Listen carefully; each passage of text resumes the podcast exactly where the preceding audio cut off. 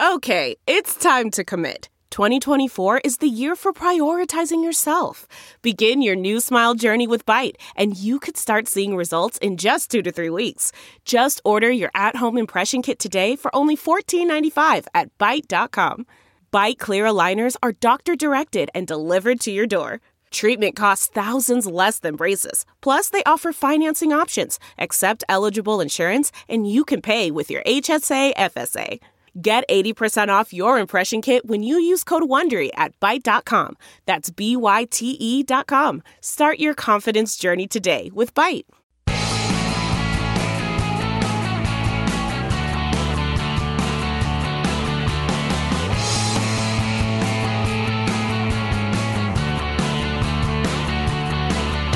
Giving you everything you need to fight the Trump administration.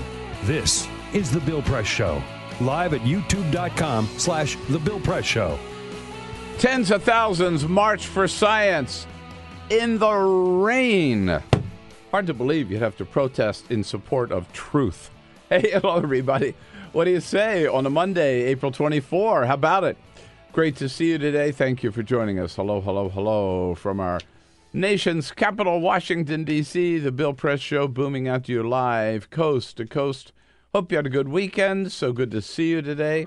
I uh, had a chance to uh, watch a lot of uh, good baseball, uh, maybe here in D.C. Watch the Caps.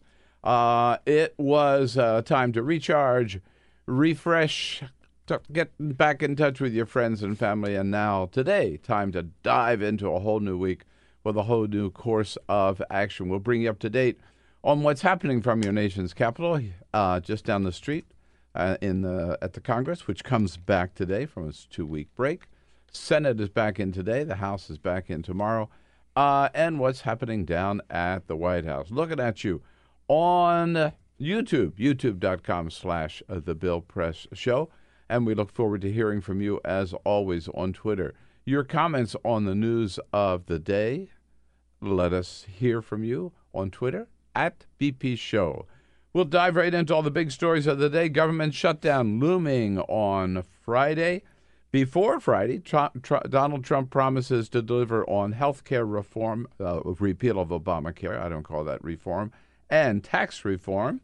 He also schedules a big campaign rally to complain with, to compete with the White House Correspondents' Dinner.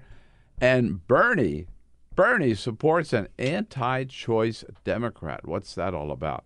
We'll find out. But first, this is the full court press. All right, just a couple of the stories making news. Well, it wasn't just Bill O'Reilly, according to a conservative talk show host Debbie Schlussel. She says that she was harassed by Sean Hannity.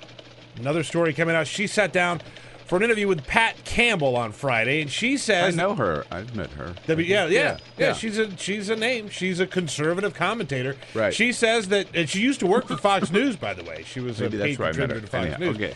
She says that Hannity invited her to his hotel room two times. Once when they appeared together, when they appeared together for one of his programs, and then another time after a book signing that he was doing, he, according to Schlussel, said, Why don't you come back with me to my hotel room? And she said, No, I have to get ready for the show. Hannity pressed her again to come back to their hotel room. She says she refused. So mm, this is one allegation against Sean Hannity. He has denied it. We'll see if any more surface. It's usually how these things go. Starts with one and then it snowballs. Donald Trump, Bill O'Reilly, Sean Hannity. Yeah. Uh, you can get away with it when you're president, but maybe not when you're a TV host. Yeah, apparently. If you have bought McCain Foods hash browns, frozen hash browns, you buy them at Harris Teeter or Roundy's, you might have a problem on your hands. oh, not a bat. It's not a bat. Oh, it's definitely yeah, not that a bat. But this is uh, this is a problem with the hash browns that might have pieces of golf balls in them. I'm not kidding. This is honest to God recall. They said that they've been sold in nine states, and if you have a bag of these frozen McCain Foods hash browns, they could be quote contaminated with extraneous golf ball materials. Is the plant like near a driving range or Well, something? Well, that's what And- somebody has pointed out. So, like, they haven't given an actual reason for why there might be golf balls, but some people have said there might be either the manufacturing plant or the farm where they grow the potatoes might be near a driving range.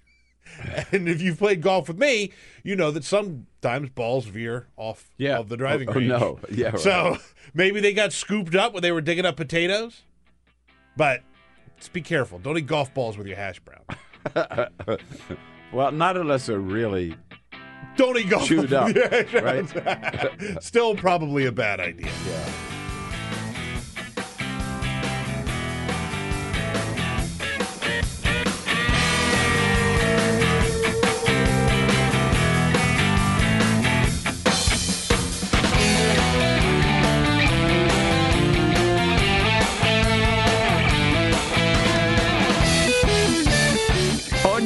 Radio, on TV, and online.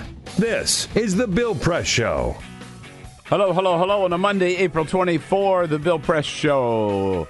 Great to see you today. Thank you for joining us uh, as we bring you all the news uh, of the day from our nation's capital and our studio on Capitol Hill.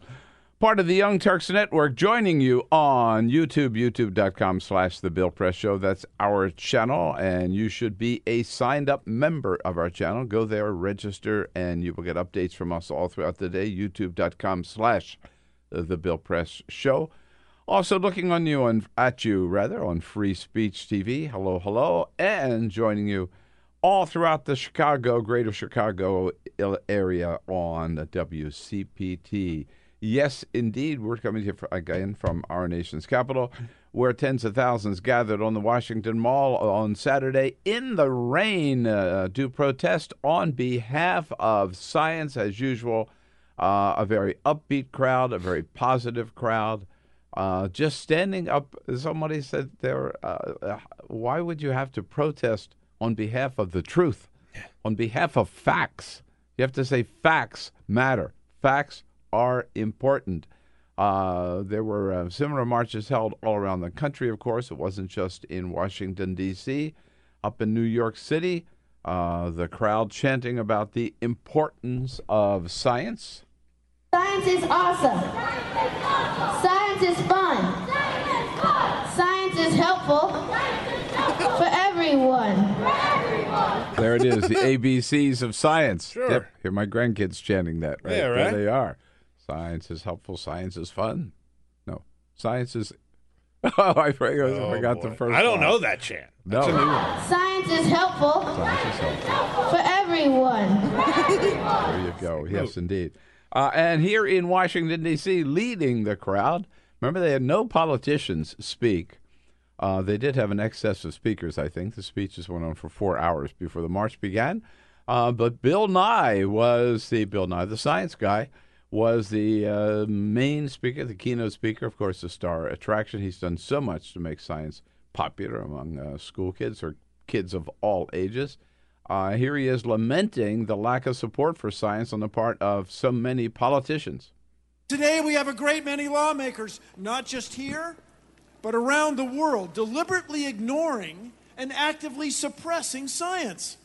Their inclination is misguided and in no one's best interest.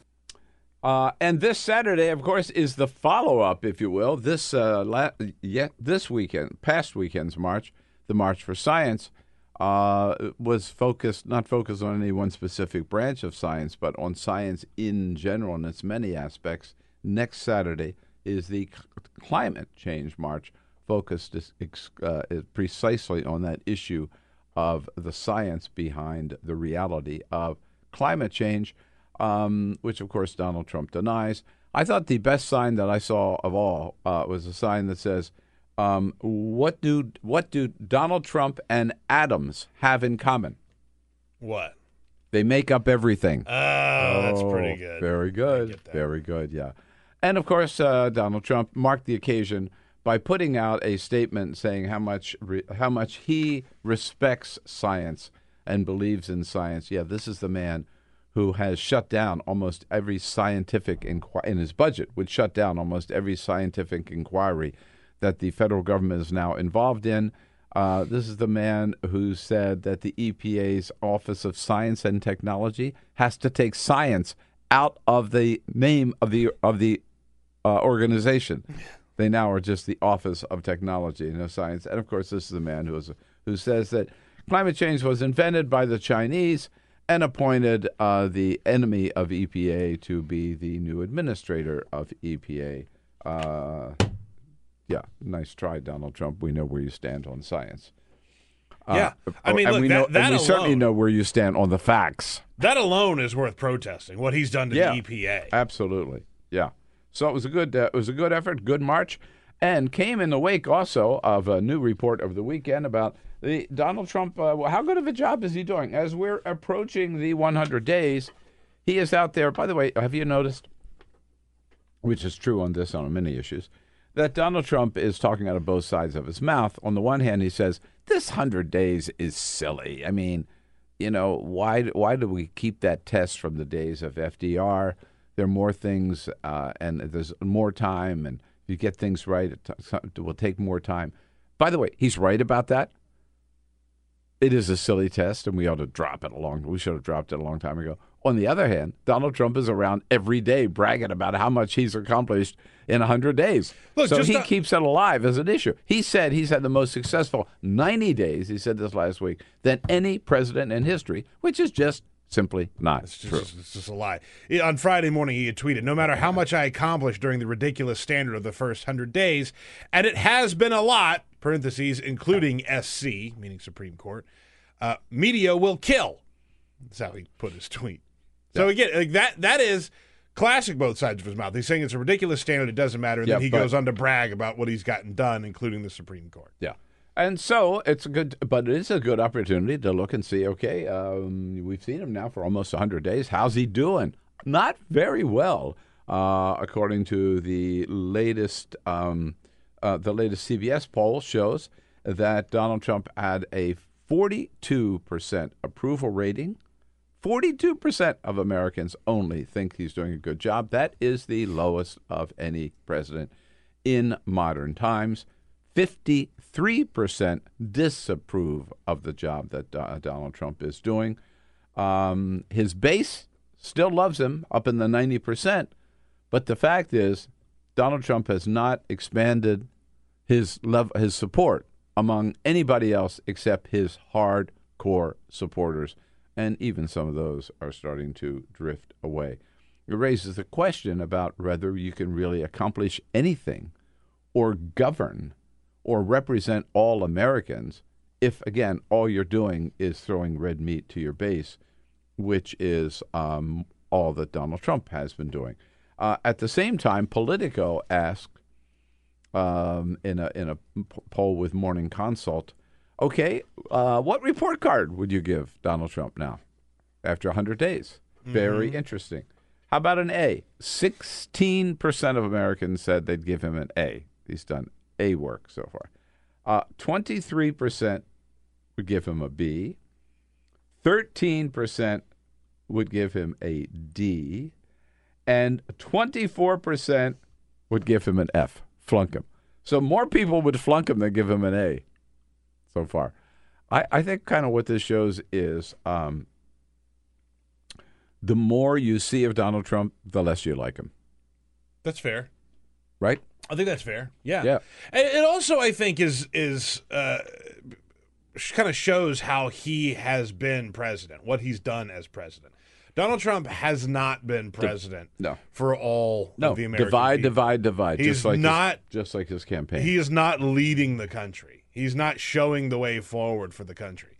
He is speaking directly to his base, and he's speaking directly to other Republicans. We just look at again. He announced he's doing a big uh, rally this weekend in Pennsylvania. For what? Yeah. What are you doing? He's just going so that he can have uh, his people stroke his ego. Yeah. And that's what he's done this entire and, presidency. and and uh, uh, you know uh, stab the knife in the back of the uh, Washington press corps. yeah, I think that's part of it too. Part to be it, clear. Yeah, But like, and when on a he- very practical level, a lot of reporters won't be going to the Washington White House Correspondents' Dinner because they'll have to be on the damn plane right to go cover it. covering covering Donald Trump. He knows that. He knows. He knows exactly what he's doing. Um, on the other hand, Donald Trump, a little setback for Donald Trump uh, yesterday in France. Yes, indeed, Donald Trump really wanted Marine Le Pen to win. He wanted a racist nationalist uh, extremist right winger like him to win to keep this Trumpism alive on the national level. Uh, the French didn't go there. Um, sadly, she did come in second. Uh, but a big surprise, Emmanuel Macron, who is an independent. So you have this independent centrist who's very much for keeping France in the EU, very much for uh, for stability there, very much for keeping the euro and not going back to the franc. Uh, Emmanuel Macron came in first place. Marine Le Pen came in second place. The runoff in two weeks, but very, very, very interesting. And uh, I had uh, two emails from two friends in Paris, French friends in Paris yesterday. Uh, both of them, it's interesting, sent the same, uh, used the same one word, oof, O U F, which is French for oof. yeah. Meaning, what a big sigh of relief. They dodged a bullet the first time, and now all the other 11 candidates uh, have rallied behind, except for Marine Le Pen. All the others have rallied behind Emmanuel Macron. So we can hope that just like happened uh, in the Netherlands when uh, uh, what was it, Geert Wilders, the right winger up there, the extremist nationalist, uh, ended up losing, surprising people. They thought Trumpism would rule in the Netherlands. It failed, and we can only hope that Trumpism fails in France as well. as a good sign yesterday, but still scary, still very, very close. She's still very powerful.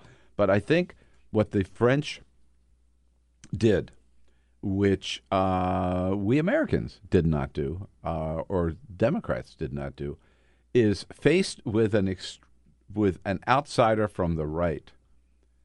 The French have elected have chosen to run against her, an outsider, another outsider, right from the other side, from the center. I wouldn't say from the left, certainly with Macron, but unlike for our election, we had an outsider, and Democrats chose an establishment insider to run against the outsider. This is a mood that the elect American electorate was.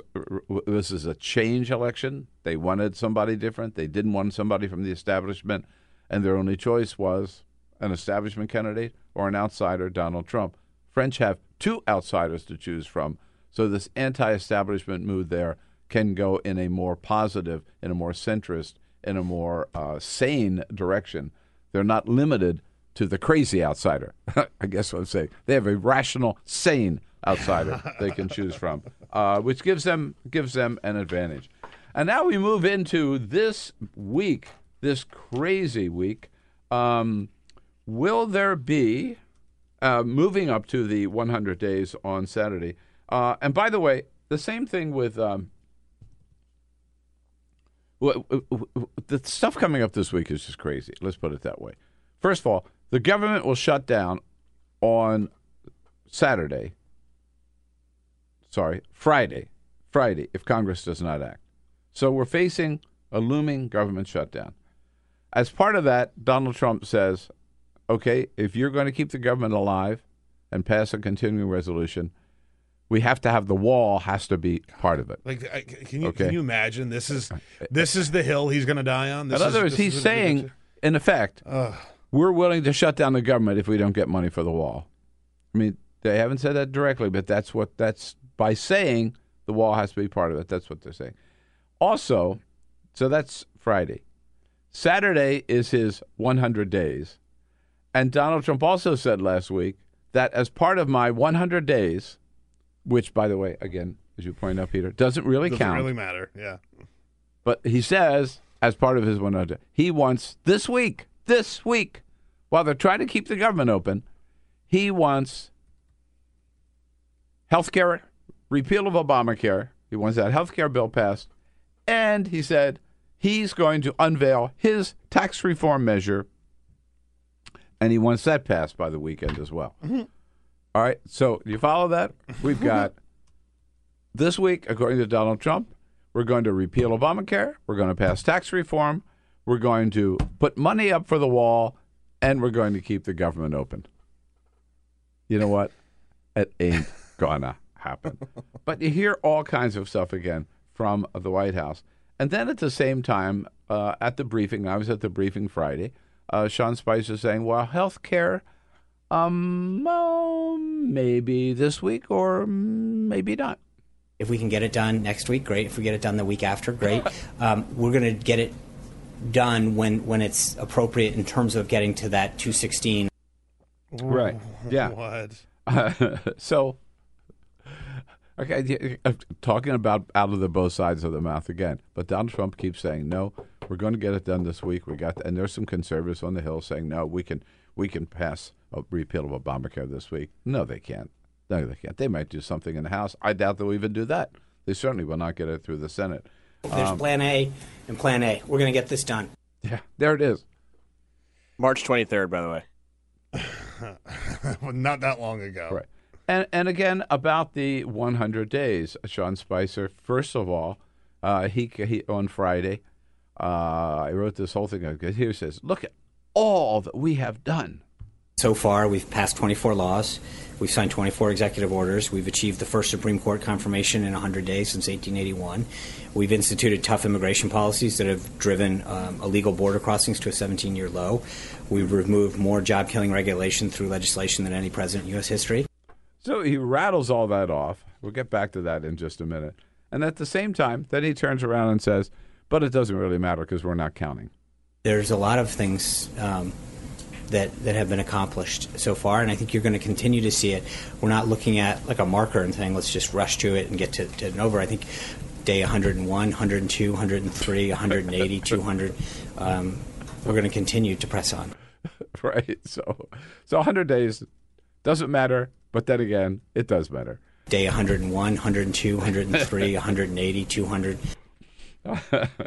so, so we'll be talking more about this this week in terms of exactly what has Donald Trump accomplished uh, in in the uh, 100 days. Now, the 100 days goes back to there'll never be another 100 days like it.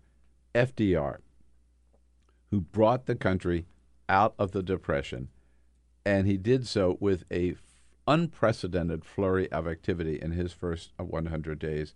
Uh, it uh, FDR signed 76 bills into law in his first 100 days. By the way, all bills of extreme significance.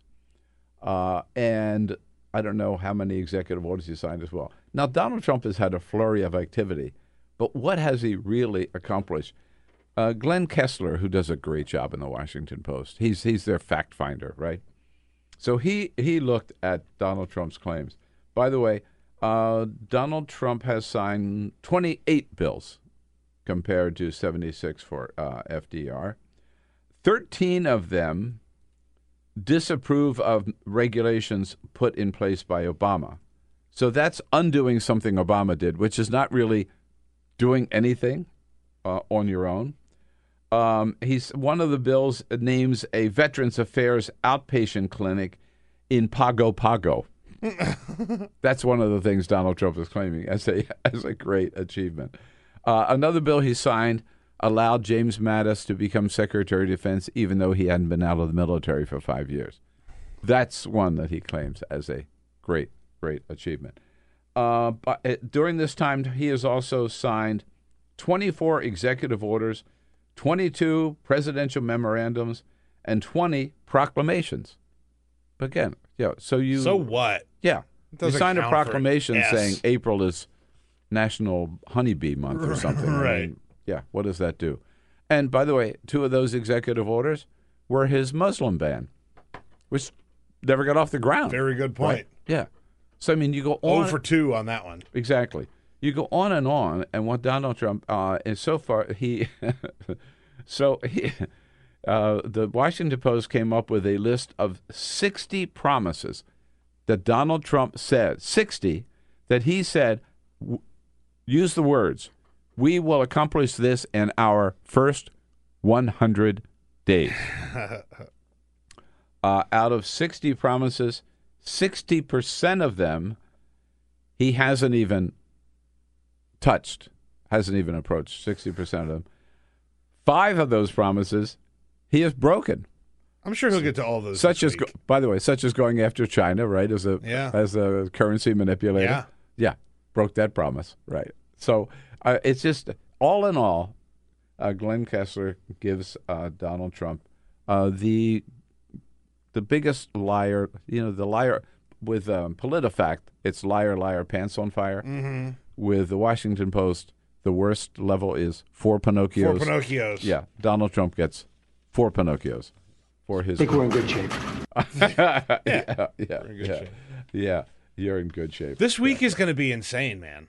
It, it- and it's almost kind of like the kid who didn't do their homework and now they're at the big test.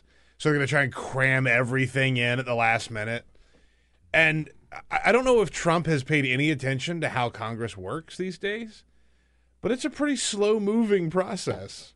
Uh, I think he's learning that, and he's very frustrated that Congress uh, that Congress just doesn't jump right when he said. Well, they don't say how high when he says jump, right? Yeah. yeah. He really expected he would say, "I want this done," and Congress would just do it.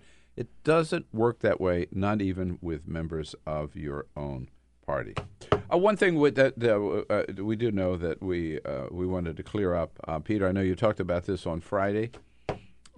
Jeff Sessions. Um, just coming down on that judge. How how dare that judge in Hawaii reverse or put on hold a Donald Trump order on on um, on the Muslim ban or and on immigration?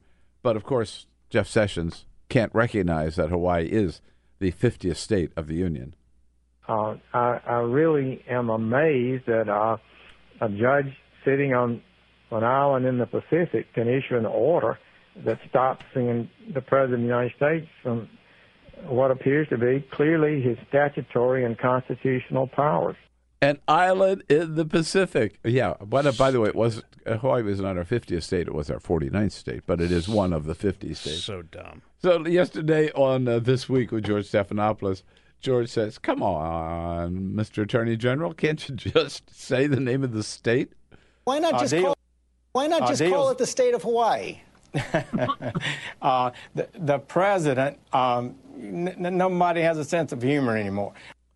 Oh, What does that mean? Yeah. What is wrong with these people that they keep explaining away giant gaffes or stupid statements by saying, "Oh, we were just joking." oh yeah, it's really Sense just. of humor anymore. No, that's right. Yeah, just, What is he talking? What's the joke? No, just insult all the people of Hawaii, and uh, what? You don't have a sense of humor? What's funny about that? Am I? I mean, honestly, what's the joke? Only to a white racist from the South would you uh, would that be funny at all? And one other issue that's come up, which is very very important, just want to touch on it quickly, and that is, you know, uh, Bernie Sanders and Tom Perez, the new DNC chairman, off on a big unity tour yesterday, uh, or last week rather, and made many stops on behalf of progressive candidates. Their unity tour sort of uh, came to a screeching halt, or, or let's put it this way, provoked some disunity out in Omaha, Nebraska, where they had a big rally in support of the Democratic candidate for mayor of Omaha. His name is Keith. Um, I'm sorry, Heath. Heath, not Keith. Heath Mello. Uh, and what happened is Mello's a great progressive, good guy, former state senator, uh, leading uh, candidate for mayor. He's a Democrat. He happens to be a Catholic, and he happens to be. Um, he's not pro-choice, put it that way. His Catholic belief. Um, I'm a Catholic who believes just the opposite, but that's the official position of the Catholic Church. Uh, and NARAL and um, other organizations have come out and said, um, Daily Kos, for example, also, uh, that no, this was a big mistake. Bernie Sanders and Tom Perez should never have supported him. If he's not pro choice, he is not a real progressive. He cannot get any support. Democrats should not be supportive of him. Support him. We ought to just stay out of that race. Even Tom Perez, when he got that criticism, backed off a little bit. Basically said, "Oh, Bernie's the one who scheduled this. I didn't schedule this. I just went there with Bernie." Uh, but it's a big division, uh, and this is a this is going to be. A, it's not a new question, but it keeps that question alive. Uh, and I got to tell you, I think that the purists who say you can't support him because he is not 100% pro choice, I've got to say, Mello has said, I will never do anything as mayor that would in any way, I have my personal opinion, but I will never do anything in any way that would interfere with any woman's right to exercise her right of choice uh, in his territory, which would be the city of Omaha. So he basically recused himself from anything to do with that. Um, but still, good NARAL or Daily Kos or some other organizations. And you know what? It raised the question um, about, you know, who gets our support and who doesn't. And I think in this case, and I am 1,000% pro choice, that the NARAL people are dead wrong. Um, I look, I want somebody who's 100% too, but who is on every single issue? Who is? None of us. I mean, I feel very strongly about the death penalty too, but there are Democrats who support the death penalty, and I'll support them as long as they're good on every other issue, or almost every other issue. I feel very strongly about gun control and um, and about the need to have a ban on assault weapons uh, and even handguns. Register all handguns. I'd go as far as you can on, on gun safety measures. But there are a lot of Democrats who who are not there with me. I'll still support them, even though they're not.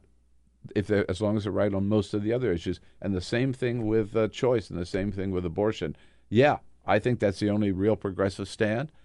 But uh, I'm not going to cast somebody out in the darkness because they don't agree with me a thousand percent, even on that issue. So I think Bernie's right.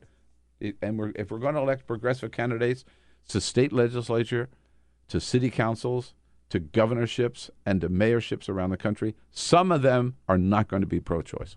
Here, here's the here's the I think a real This serious issue. Here's a real serious issue that Democrats have to confront.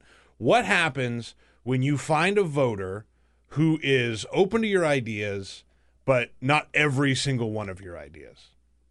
You know what I mean? Yeah. And I think that's been a real problem for Democrats, not just in this past election, but in elections pa- uh, b- before this one. There are a lot of Southern voters you're going to find are pro life or pro Yeah, death yeah, penalty Yeah. But also uh, these Democrats aren't speaking to them just because of that one issue.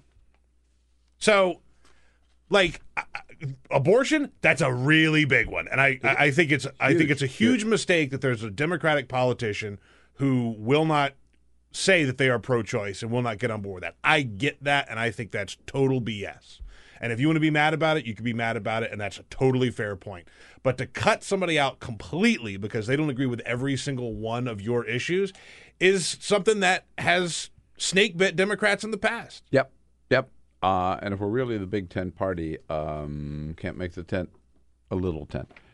We're going to take a break and talk immigration next with a lot going on in this area. Yeah, Jeff Sessions was on the warpath yesterday about the uh, sanctuary cities. Priscilla Alvarez joins us, assistant editor at The Atlantic. This is her beat. We'll find out more from her coming up next. Day 101, 102, 103, 180, 200. Follow us on Twitter at BP Show. This is The Bill Press Show.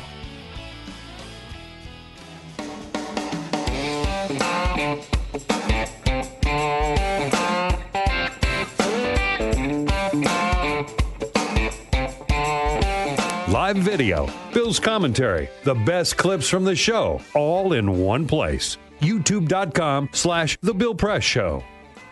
Hey, you bet it is the Bill Press Show on this Monday, April 24. Washington, D.C. is where you find us, but we are actually, that's where we start out. We end up alongside of you, wherever you happen to be in this great land of ours, whether you're watching us on, joining us on our YouTube channel, youtube.com slash The Bill Press Show, on Free Speech TV, or on WCPT out in Chicago. Good to have you with us. And we're brought to you today by Amalgamated Bank. Yes, uh, as a proud progressive looking for a bank where you can uh, bank and still keep your head up high, well, look at Amalgamated. AmalgamatedBank.com is their website. For almost a century now, Amalgamated has been the leading bank of choice for progressive organizations, a lot of labor unions, and progressive individuals nationwide. You too can bank wherever you live in the United States at Amalgamated by going to amalgamatedbank.com and be a proud progressive. At the same time, yes, indeed, Attorney General Jeff Sessions out there yesterday warning um, sanctuary cities or repeating the warnings of sanctuary cities uh, that uh, the Department of Justice is going to be cracking down with on them and pleading with these sanctuary cities to reconsider.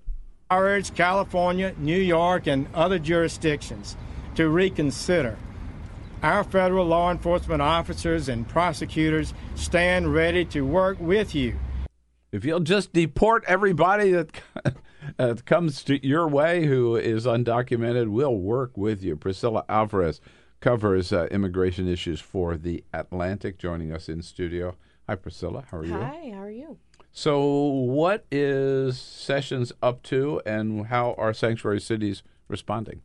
Well, so, so this is part of a broader effort by the Justice Department to crack down on sanctuary cities and also to um, sort of execute the directives uh, from the president to crack down on immigration. So, what we're seeing from Sessions is this um, he's threatening to pull federal funding from sanctuary cities. A lot of sanctuary cities um, are sort of posturing against that, saying that they will stay as they are, um, they'll continue to protect Yeah. immigrants.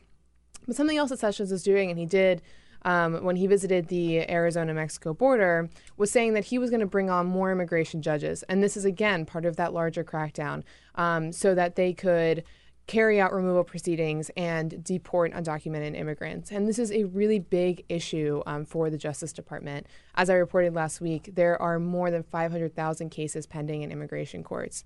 So, Whoa. exa- yeah, it's a big number. Um, and so, what uh, Sessions is trying to do is bring on more judges, judges in the next two years to go through those cases. Um, but I was talking to an immigration judge who recently retired, and he told me, you know, uh, the, he wants to bring about, uh, you know, I think it was a 175 uh, judges on, and that would only, I mean, a, a totally fully productive judge would only be able to get through about 750 cases. That's after training for about one to two years. If you do the math, Hmm. it's just not enough to get through uh, just simply the backlog. It would take years to get through the backlog alone. Um, but what they're trying to focus on here is the people that are detained. That is the people that they are arresting um, and that they are putting in detention centers and getting their removal proceedings going and having them deported. But this is a really long process. It's Yeah, it's not yeah. as easy as just uh, deporting whoever you see. Um, I think the Trump administration has sort of tried to alleviate this by expanding expedited removal. That is immediately removing someone. Um, it used to be within 100 miles of the border in two weeks in the country. Now it's anywhere in the United States, and you um, have to be here for uh, up to two years. Um, so that really expands that criteria. Yeah. Um, it's a much, much bigger net. but there is, a, I mean, I think the majority of the undocumented immigrants in the United States, and this is something that the Migration Policy Institute has done research on, um, they've been in the United States for more than a decade.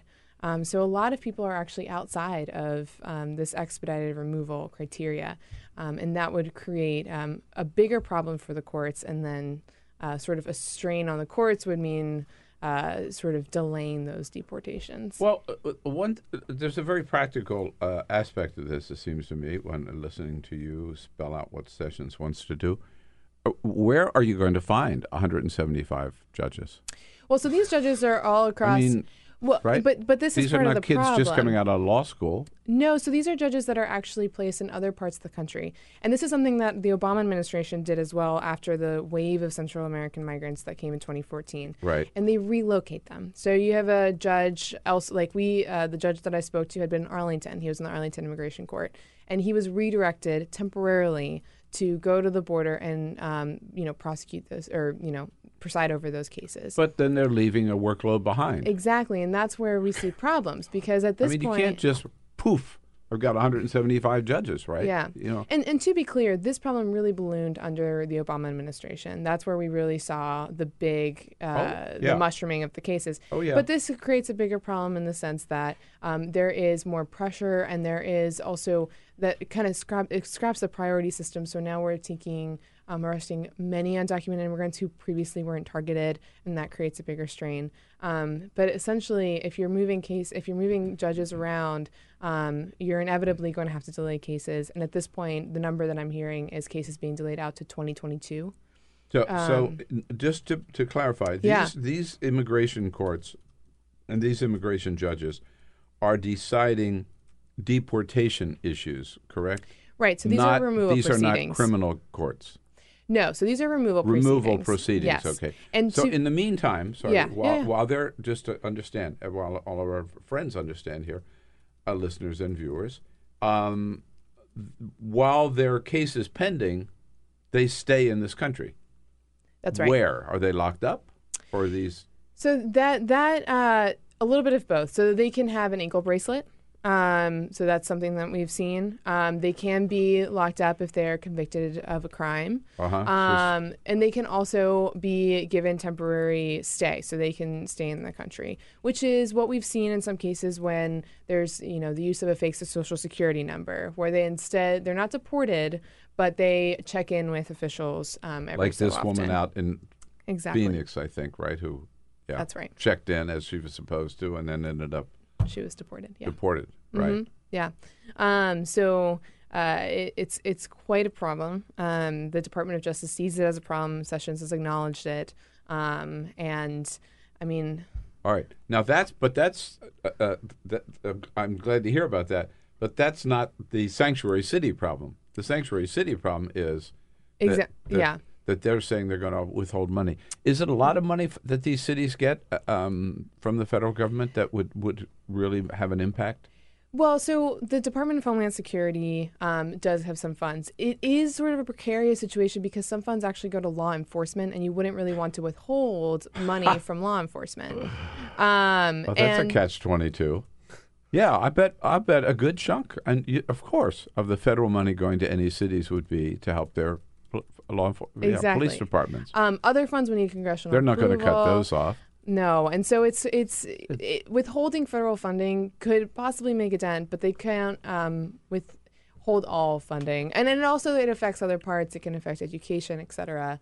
Um, and then you wouldn't want to see a city. Now, I've seen like that San Francisco, Chicago, New York, L.A. have all stood up and said, you know, we're not going to we're not going to go along with this. We're going to continue to be the sanctuary city that we are proud to be.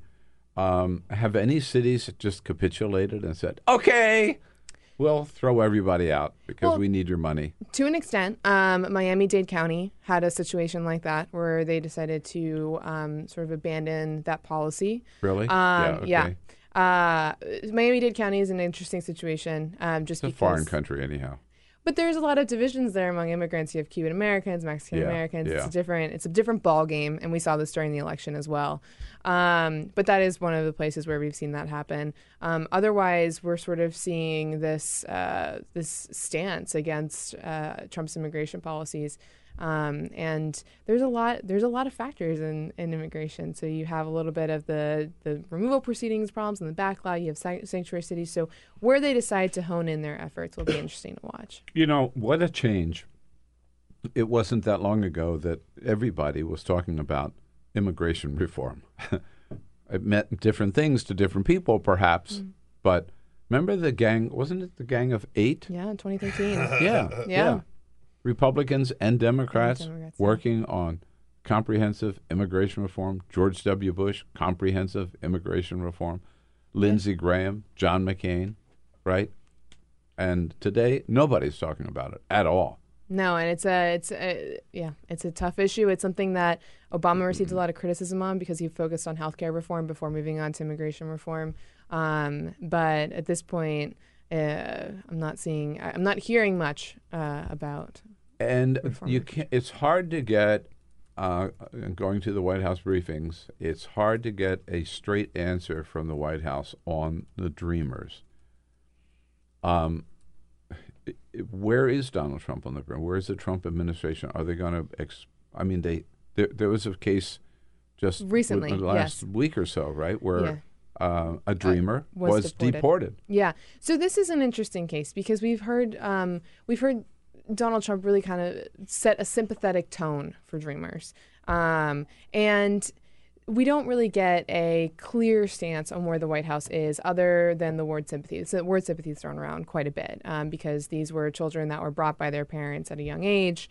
Um, what happened with that one case um, that we've heard of where a dreamer was deported? Um, the Department of Homeland Security says that uh, you have to receive, you have to notify the government that you're leaving the country as a dreamer. He did not do that, and by leaving, um, they were able, they they they then have jurisdiction to deport him.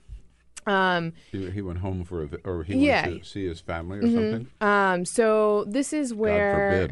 Well, this is what we're seeing, right, with with Dreamers, is that the Trump administration could crack down in this way. Um, you know, if you don't do something precisely according to the rules, then they have they, they, they certainly have the jurisdiction to um, deport you.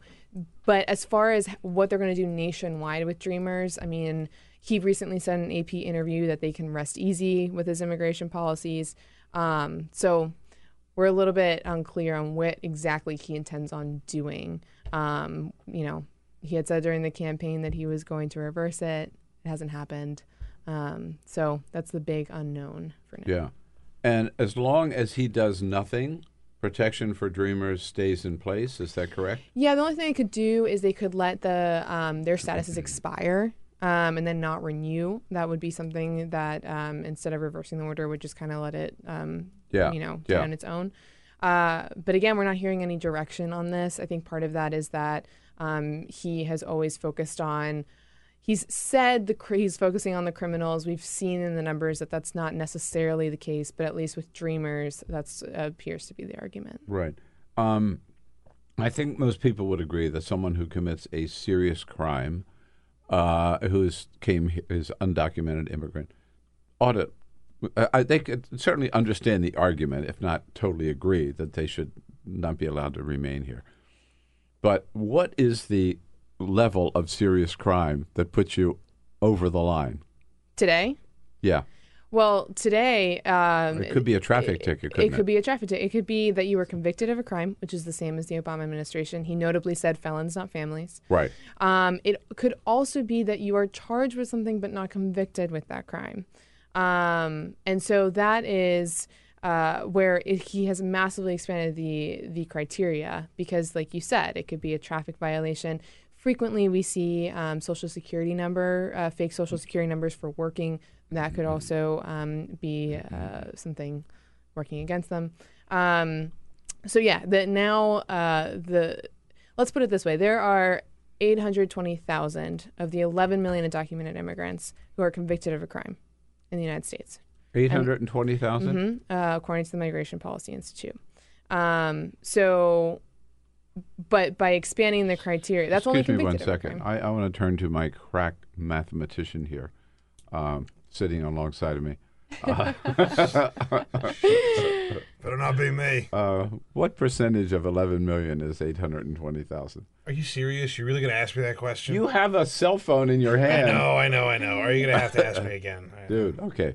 No, just while we're talking, you could figure right, it out. all right. Listen, believe me, I couldn't even come close without this. right? Okay, So- all right. Yeah. Uh, I'm just curious. I never saw that. I never heard that number before. Yep. So that Convicted okay. of a crime. Of Um, some crime. Yes, but then not if necessarily what most of us would think of as assault and battery, for example, a serious crime. Right. I mean, it, it, it, it it's the whole spectrum. Right, Right. okay. Um, but what we're seeing now, which is the difference, is that you don't have to be convicted of a crime uh, to be arrested. Right. Like you could be charged with something, but not convicted of it. Um, and it sort of it really opens it up, and it's something that we are actually seeing. Um, the Washington Post last week reported that um, the number of undocumented immigrants that have been arrested with no criminal records has doubled um, from the same period last year. So that's about um, January to mid March. Mhm. Um, so we are seeing a change in the numbers. I think at the end of the year, when we get the final reports, that's when we'll really get a full picture um, of what this Trump, what this administration has done. Yeah. So um, Donald Trump's uh, immigration policy uh, has become uh, front and center again this week because we're talking about a government shutdown. Um, the con- it will shut down on Friday unless the Congress acts. Uh, and the question is: Is funding for the wall going to be in it or not? Um, Reince Priebus yesterday on uh, Meet the Press saying we're confident there'll be some money in there for something. No, I thought I thought it was Reince Priebus. No, who was that? Um, all right. I have Mick Mulvaney. Um, Mick Mulvaney. Um, okay, let's, Let's try with- that. Let's try with Mick Mulvaney. Shutdown is not a desired end. It's not a tool. It's not something that we want to have. We want our priorities funded, and one of the biggest priorities during the campaign was border security, keeping Americans safe, and part of that was a border wall. And we still don't understand why the Democrats are so wholeheartedly against it. I know who I was thinking. I was thinking of Jeff Sessions. it was Jeff Sessions who said, kind of reflecting, by the way, Donald Trump's tweet over the weekend. Donald Trump tweeted basically saying, you know, well, we'll find a way. They're not going to pay right away, but eventually, sort of, we'll find a way, which is a lot different than he said during the campaign. Jeff Sessions reflecting that uh, on this week yesterday. I don't expect the Mexican government to appropriate money for it, but there are ways that uh, we can deal with our trade situation to create the revenue to pay for it, no doubt about it. Right. So, is there? What, what's your take? I mean, obviously, we've got a few days for this to play out. Uh, do you think the Republicans will actually put money in this budget and insist on that and be willing to shut down the government if they don't get it? So yes, this is a crucial sticking point this week, right? But uh, and Democrats are going to use it as well because they want uh, more payments for the Affordable Care Act. Um, now, to be clear, this is a precarious situation for Republicans because, um, as I reported a few weeks ago, re- Texas Republicans, so Republicans, uh, members of Congress, they, um, you know, they have said that they support border security, but for them, this is sort of a precarious situation because it brings in the issue of eminent domain. So that is that the government could take private property, and a lot of their constituencies live on the border, um, and they don't want the government to take their um, their land. I mean, it's, it's like the sign of federal government overreach. Um, so this, I think that within the party, there's a little bit of tension of what Right. exactly this means. Yeah, I mean, just to be clear, that means right. You just you say we're going to build a fence along the entire border. A lot of that property is private property. Right, These and- are ranchers, and the federal government would have to. they- don't want to give. They're not going to give it to the federal government. They don't even want to sell it to the federal government. So the federal government would have to seize it, have to take it, eminent domain. Exactly. Which, by the way, Donald Trump, of course, used in Atlantic City to oust people to build his casinos.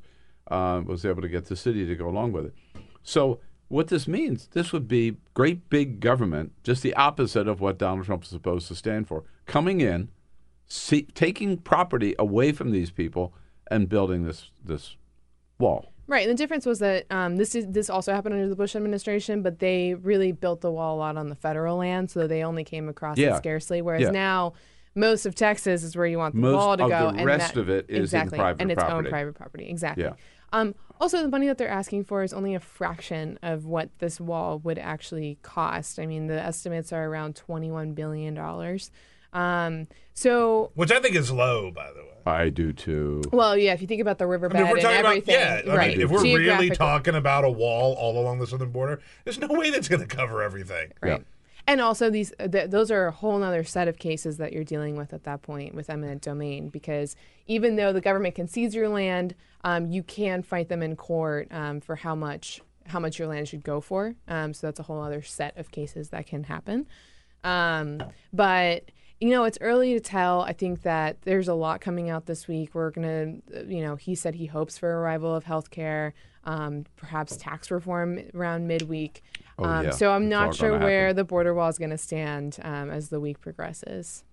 Yeah, and so I guess the fallback position is well, we'll put some money in for designing, right, or something, but For design- not for construction or whatever. Or closing gaps. There's lots of gaps also on uh, in the w- wall. So maybe you know you close off a gap that there is, but we don't we don't know. I mean, and right now- Democrats are saying no, we don't want the wall in there anyway. No, sh- any, just deal with that separately, right? But this is just to keep the government going, Right. Not not to come up with Donald Trump's pet projects. It's, cra- it's, it's so crazy. Do you have a number? It's a, yeah, it's uh, seven point seven percent. It's seven point. So okay, so safe to say, thank you. See, I'm I'm impressed. But that uh, this whole idea that Jeff Sessions says, the whole thing about, uh, b- behind the sanctuary cities, that this that they're immigrants flooding across the border and and creating major crimes or committing major crimes here in the United States It's a small portion. Is not true. Right, seven at seven percent at most, and not all of them are serious crimes. That's that's that would be the next thing to find out. Right. Right. So, um, and uh, what is what is going on? Uh, we heard earlier um, Sean Spicer was bragging about the fact that the flood of or the flow of immigration is way way down. Um, is it? And isn't that also some? If it is, isn't that something that started under Barack Obama? Yes, it start under Obama. Um, we have seen less. Um, we also saw a dip in migrants from Mexico. We continue to see them from Central America. Um, and there's we can't really pinpoint the exact reason for that. There's a lot of factors like the economy in Mexico doing better, um, so people opting to stay. Um, we're also seeing reports from the Mexico border, um, the southern border, that they're also um, halting a lot of migrants from coming up. Um, so it's difficult to say what exactly is the reason for that drop, but we have seen a drop, and it did start under Obama. Right. By the way, um, a, a little factoid that I noticed in the New York Times this morning. Uh, you mentioned Mexico. Oh, here we are. As of 2014, I don't know whether you knew this. As of 2014, Mexican law requires that half of all candidates fielded by a political party in federal or state legislative races be women. I didn't know that. How about that? Interesting. Uh, half of all the candidates must be of any political party puts up must be women.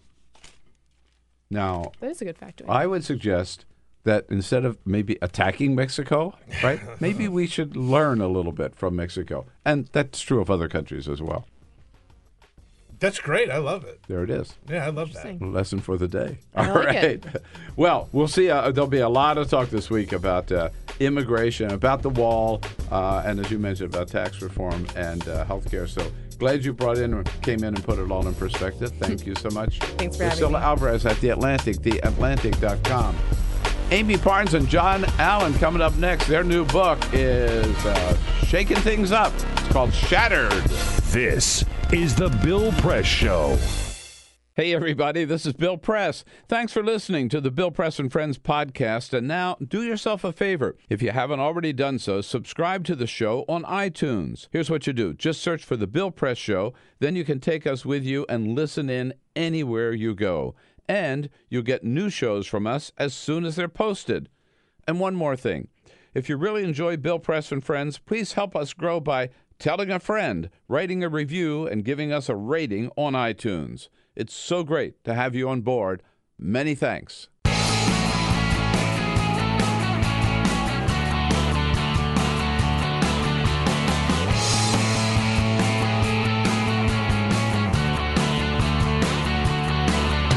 Giving you everything you need to fight the Trump administration.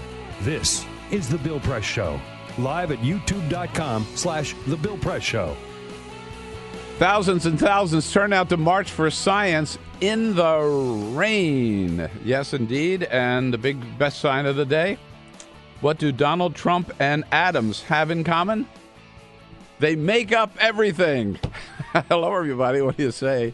It's a Monday, April 24.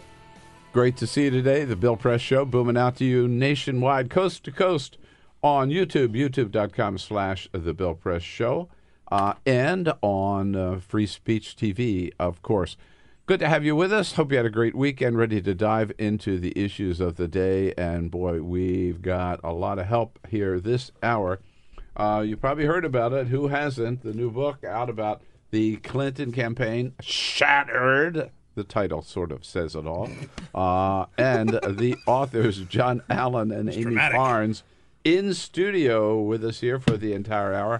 Hello, guys. Congratulations. Thank, you. It's nice to be home. It's great to see you. nice to be home, I know. I, Jon I do my podcast out of this studio, and I feel I feel at home. and usually, uh, when you're here, you're sitting in this chair. So I well, I can't I can't really like I, I warm it for you. it's nice, nice of you to agree to take a uh, secondary seat today. Uh, happy to. He's just going to take over the show here in a little while. I know. It's- I'm it's afraid a total of that. mutiny. And joined with uh, his partner in writing, in, in writing. This is the second Hillary book. The other HRC, and now Shattered. Uh, hi, Amie. How are you? Hi, good. Thank you. Uh, Amie from The Hill, thehill.com, and of course Jon Allen, whose day job is Sidewire and columnist for Roll Call. Uh, this is. I can't wait to jump into this with you, but uh, first, Oh yeah, I got other news. This is Other the news Full Court Peter. Press. I got other news. Remember this guy, Barack Obama? He's going to be making an actual appearance today. It's the first time that he's Yeah. ha- had a public appearance since leaving office. He will speak uh, at the University of Chicago. He's going to give uh, a speech on civic engagement.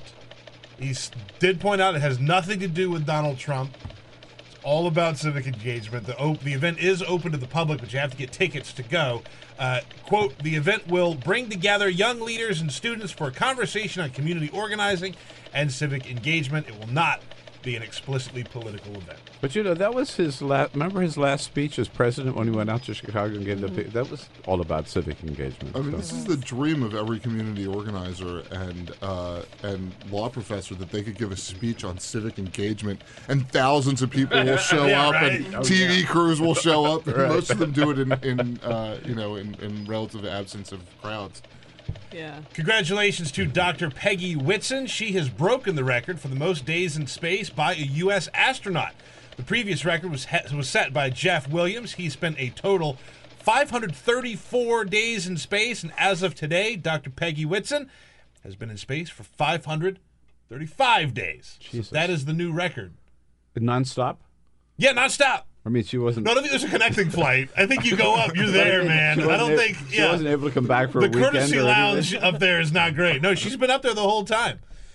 Oh God. That's a long time, man. 535 days? She's the Cal Ripken of space travel. That's a very good reference, John. Yeah. Congratulations to Dr. Peggy Whitson. And by the way, we heard over the weekend that President Donald Trump has invited the uh, Supreme Court justices over to the White House on Thursday evening to have dinner, Don't which you- was a very weird move. Don't you find that strange? A little bit. Yeah. It's a little odd, Mhm. right? It's a That's little not odd. normal. No. No. Well, Mi- that mildly disconcerting. yeah, Yeah, no, Considering I- he's the litigant. Yeah. Yeah, they're going to be deciding cases where It's called ex parte. Nothing surprises me anymore. That's fair. That's actually fair. Well, we we got a, a- an update to the story last night. Late last night, the White House has postponed the dinner with the Supreme Court justices. They say that it was a scheduling conflict that has gotten in the way. Uh, the Huffington Post does point out that Barack Obama and Joe Biden did visit the Supreme Court in January 2008, just before they assumed office, but they didn't sit down to dinner or have them over to the White House or anything like that. But you- you said something important that before they assumed office. Before they too. assumed office, Yeah. yeah. They're going down to the White House. Right.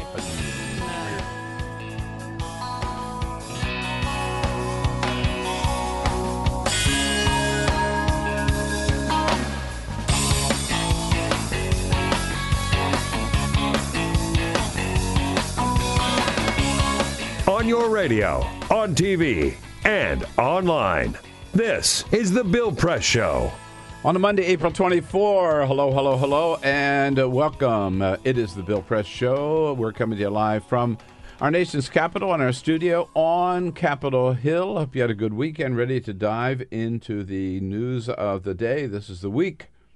Uh, week from hell, but uh, the government will shut down Friday unless Congress acts. And in the meantime, Donald Trump says he's not only going to keep the government alive, uh, but he's going to pass tax reform and repeal Obamacare, all in order to have that accomplished by Saturday, which is the 100th day of his presidency, which he will celebrate not by going to the White House Correspondents' Dinner, but by having a campaign rally in Harrisburg, Pennsylvania.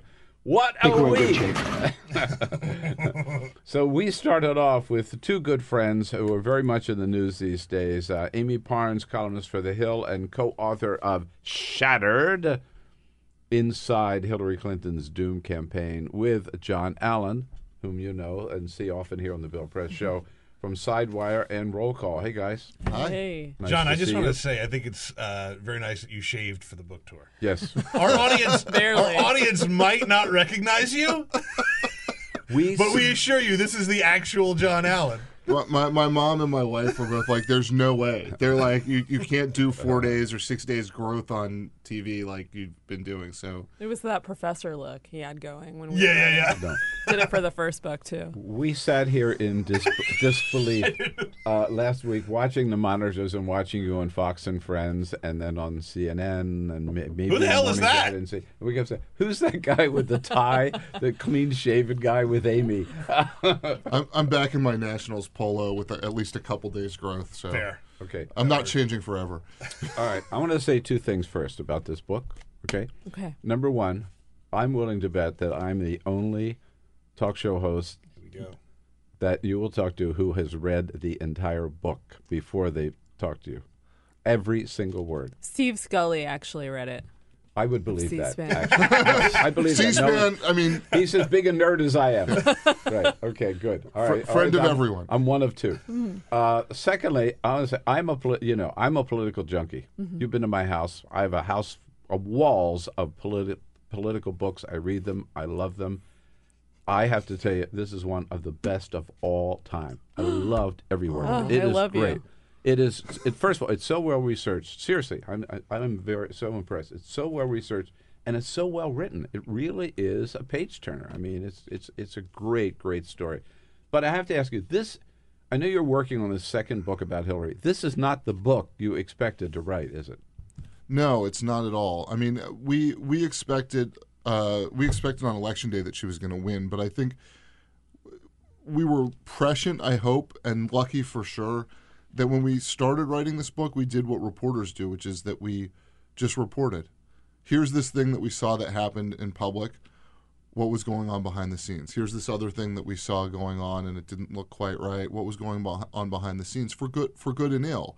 Um, and so we had a lot of really good stories about what was going on in this campaign and how they were thinking about things, how she was thinking about things, what worked and what didn't. I Mhm. think you know when the excerpts come out and uh, you know all the all the hot stuff is out there like really quickly. Like sometimes um, you know it's hard to. It's a long book, as you say. Like there's a lot of stuff that's bad about how this campaign was run. There was a lot of stuff that was good about how this campaign was run, and it's in there. But I think the thing that was key for us is we really just focused on the reporting and didn't assume an outcome in our reporting and writing until after the election.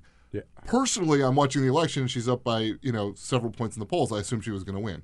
Right, Amie. You thought Mm-hmm. you were go- the book would be about the successful uh, the election of the first woman president of the United States. Totally. And Jon and I have this great editor at Crown, Kevin Doughten. And when we were sending him uh, drafts of our book, he was basically questioning why. He was like, But you have all these flaws here. You know, she's going to win. How do you square that? Um, and so we, we just had to kind of stick to our reporting and uh, and tell the story that way. And I think I think that's why we have the book we have. You know, we didn't really need to scrap anything after election day. It actually made the story much better. Uh, I saw the Washington Post today, a little mm, kind of you know take. I, I didn't agree with that review. It was a mixed review, let's say, but the New York Times was was over the Chico top. Kakutani is what you want. Yeah, and But she what- loved the book. Yeah, but Yeah. what? So the point that Post made is, well, why didn't you? Why write a book about Hillary? Why didn't you write a book about Bernie? Why didn't you write a book about Donald Trump? Because we know, I mean, this is our second book on Clinton. We we own this turf, I think, uh, and Absolutely. and we wanted to tell you know that story, the continuation of the story that we told in HRC. Here's this really uh, sh- uh, tremendous policy wonk who basically is the smartest person in the room. How does that translate when she runs again for office? Does she learn her lessons of you know, we, we talked about the hit list the first time and where she went wrong and how she kind of did this post campaign autopsy in 2008. Um, did she learn her lessons? We wanted to answer all those questions in this book, and, I think we do. And I think arguably she overlearned a lot of the lessons from 2008. Um, there were variety, and we talk about it in the book, but like there are a variety of ways in which she. I think she looked at Obama in 2008 and thought everything he did was perfect, and looked at her campaign in 2008 and said and thought to herself, everything I did must have been wrong, and so she started trying to emulate the things Obama did. Uh, which is not necessarily the right read of why he won and she lost in 2008. And I would argue Yeah. Is not the the exact right read that everything he did was perfect and everything she did was imperfect. Well, one thing that, that came across to me is that she, um, by following that pattern, as you point out, she ended up attracting the people who voted for Obama in 2008, but lost the people that voted for her in Right. 2008. I've never seen right? any. So it was just like a switch. So all those white voters that she Right. had in 2008 went to Bernie or to Trump. Right. And then she gets the Obama people, but she's not ahead. Yeah. I mean, it's the exact opposite of what you see with pretty much any politician, which is they start with a base and they try to grow it and grow it and grow it, and they never leave that base because they know that that's what supports them. Uh, you see that with um, with Trump. You know, I mean, his his approval ratings will go down, but only to a certain point because there's 35 percent of the country or so that will like walk through fire for him. Um, Bernie Sanders, I think, is the same way. You know, he built out his base over years and years and years, and he never he was never willing to abandon that base or abandon the things that that, that brought them to him. With her, she was like, "Oh, in 2008, I had the white working class with me. I really am going to need Yeah. African Americans and Hispanics to win the delegate math because she saw Obama do that in 2008. She was like, she had his, the Hispanic vote in 2008, but not the African American vote. She was like, I need to do that to win a Democratic primary, which is true. I mean, if you if you can square away uh, voters of color uh, in a Democratic primary, you're going to win the Democratic primary. So for that purpose, it was very smart. However, abandoning those working class whites that had been with her in 2008 to do it uh, ended up costing her, I think, long term. I think also like when you talk about the story and who had the more compelling story, I think that when we look back on this election, right, the Trump, the rise of Trump, I think is going to be interesting. But I don't think Trump had some crazy surge or anything like that. I think this was a total loss by the Democrats. Mm-hmm. And so I, I think reading that book is going to be required reading for national Democrats, like mm-hmm. moving forward, because it just shows how screwed up we are as a party sometimes, as as a Democrat. Because you know, clearly she had a lot of flaws. Like you were saying, your editor kept saying she has all these flaws. How's she going to win? Mm-hmm. And I think a lot of Democrats just said like, "Oh, well, we got this." They get a little drunk with power, flew a little too close to the sun, and now here we are. But they did that in 2008, which Sure. was yeah. Yeah. And But- you th- here she is. She became the inevitable candidate again without Yeah, having. To I couldn't believe that we were there Amie- again. Yeah. So, Amie, there were points, many points along the way, where they recognized that they were not connecting with white middle class voters, Yeah, she even realizes it. I and mean, they never adjust. Yeah, I mean, she's uh, we Right talk there. about this story um, in the book. She's flying with her one of her longtime confidants, Minyon Moore, on an airplane post New Hampshire. Bernie has just blown her out in uh, in New Hampshire, and she's kind of she's looking at the rise of popu- populism around her, and she's wondering what's happening. She can't really understand it, and she's this is the first time we think that she's like vocalizing it. You know that she sees what happened. She thought that she wouldn't. You know, her campaign um, chair. Uh, manager told her maybe campaign a couple times in New Hampshire and then go somewhere else, go to South Mm-hmm. Mhm. Carolina, go to Nevada. She wanted to do that. Um, she didn't expect to be blown out the way she did there. And, and I think that was surprising to her. And that was the first kind of gut check. Like, I, I really don't understand what's happening here. And by the same token, in New Hampshire, it's interesting. She insisted on going there, on meeting with voters. On she she was. It looked like she was going to lose, but she had the 2008 experience of coming back against Obama. Oh, yeah. Um, and and I also think you know not only do I think, but our sources told us she kept saying, "I can't give up on this state. I can't give up on states. This is going to be a general election state." And we saw in the general election, she won New Hampshire by a whisker. It could have been that that you know, but in the primary, she couldn't have known which states were going to make the difference, um, other than the handful of swing states, New Hampshire being one of them. It could have been that New Hampshire ended up being the difference. So it may it was probably wise to go there as painful as it was to like learn how the people of New Hampshire who had saved her in 2008 were no longer with her in 2016. Um, I thought the two most powerful stories in the book, um, is, is at the very beginning and the very end. So let's say the end until the end. But at the very beginning, um, i- when she's driving out to Roosevelt Island to give her to announce for for, for president, Right. and still at that point she doesn't know why she's running. I mean, you have a phrase in there. She didn't have a vision herself, and nobody around her was able to give her one. That's No. almost word for word what you say in the book. Mhm. I mean, that is stunning. This woman had been running for president for how long? At least 10 years. At least 10 years. Right. Right. Yeah. And and it, you know it it reminded me of the famous Teddy Kennedy Roger Mudd interview when he said why why do you want to be president Right. and Teddy Kennedy couldn't answer it. Yeah. Uh, Neither could she. Could she? No, and and that was a problem for her in 2008, as I just talked about earlier. And I think you know in Oh. in this passage, she she brings in all these people like very Clinton, very Clinton-esque, you know, to help her kind of write the speech. And she they they still she brings in Jon Favreau, uh, Obama's chief speechwriter. Even he is frustrated, and by the end, he like throws up his hands and goes to Europe on business because he's just like, I, I I don't know what to do. He was used to just working with President Obama and maybe David Axelrod, and that was that was it, and that was their speechwriting process. Here, you had a million cooks in the kitchen. Uh, you had speechwriters and advisors and pollsters and everyone kind of weighing in the way that they would on a tweet. Um, and and he was frustrated and and so I think there was no kind of core message. They didn't really understand why she was running. And I think that was why that speech was kind of all over the place. If you go back and listen to it, it's not doesn't have that um, you know that that thing that you need. But you think you you know, I've run a couple. I've managed just one time in my life, right? I managed political campaigns. That- That's one of the first things I always told a candidate: you got to know who you are, why you're running, and be able to articulate it. It's I mean it's absolutely the uh, the the glue that unites candidates who win, right? Like And like the- Bernie and- Sanders knew what he way, wanted to do. Candidate has to know that, right? Right. And nobody It else can't can come do it from anywhere them. else. Exactly. Yeah. Um, and you know they even wrote about uh, Dan Schwerin, her chief speechwriter, at one point sent a message to uh, to everybody else on the team uh, about how they had difficulty getting her. They couldn't find a message for her that she would embrace, uh, and that she had difficulty, and be- they had difficulty seeing the forest for the trees because, uh, you know, because. Uh, the, it was so so mangled at the top. I mean, she Mhm. was for everything, for so many things, Yeah. which made it hard for voters to understand what her priorities were. Unlike Bernie Sanders, you knew what he wanted to do. You knew what Donald Trump wanted to do. Yeah. Um, and Yeah. and No, you know, people exactly. talk about Donald Trump, you know, uh, lying on the campaign trail or whatever. But the one thing he was authentic about, I I truly believe, is here's my vision for America. It is we're cutting back on trade. We are uh, cutting down on immigration. We are pulling back from the world. All of that was consistent the entire time, and most of his policies fit into that uh, that bucket. That uh, that first chapter ends with one of her, one of her, her top aides said, "quote I would have had a reason for running, or I wouldn't have run." Who said that?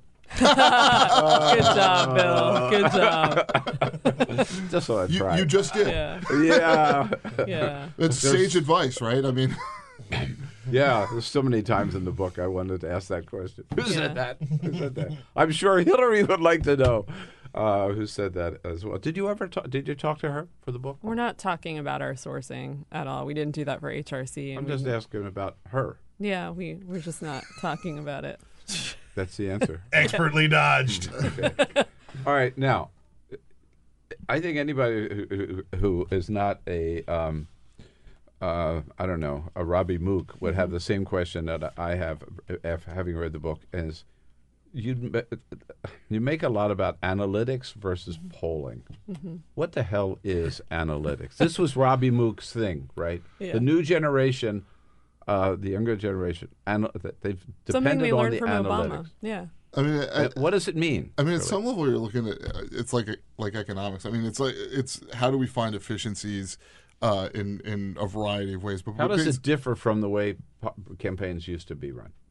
Well, I think look, I think it's the same in that you're always trying to find out as much information about the electorate and the voters as you possibly can. And campaigns have always done that.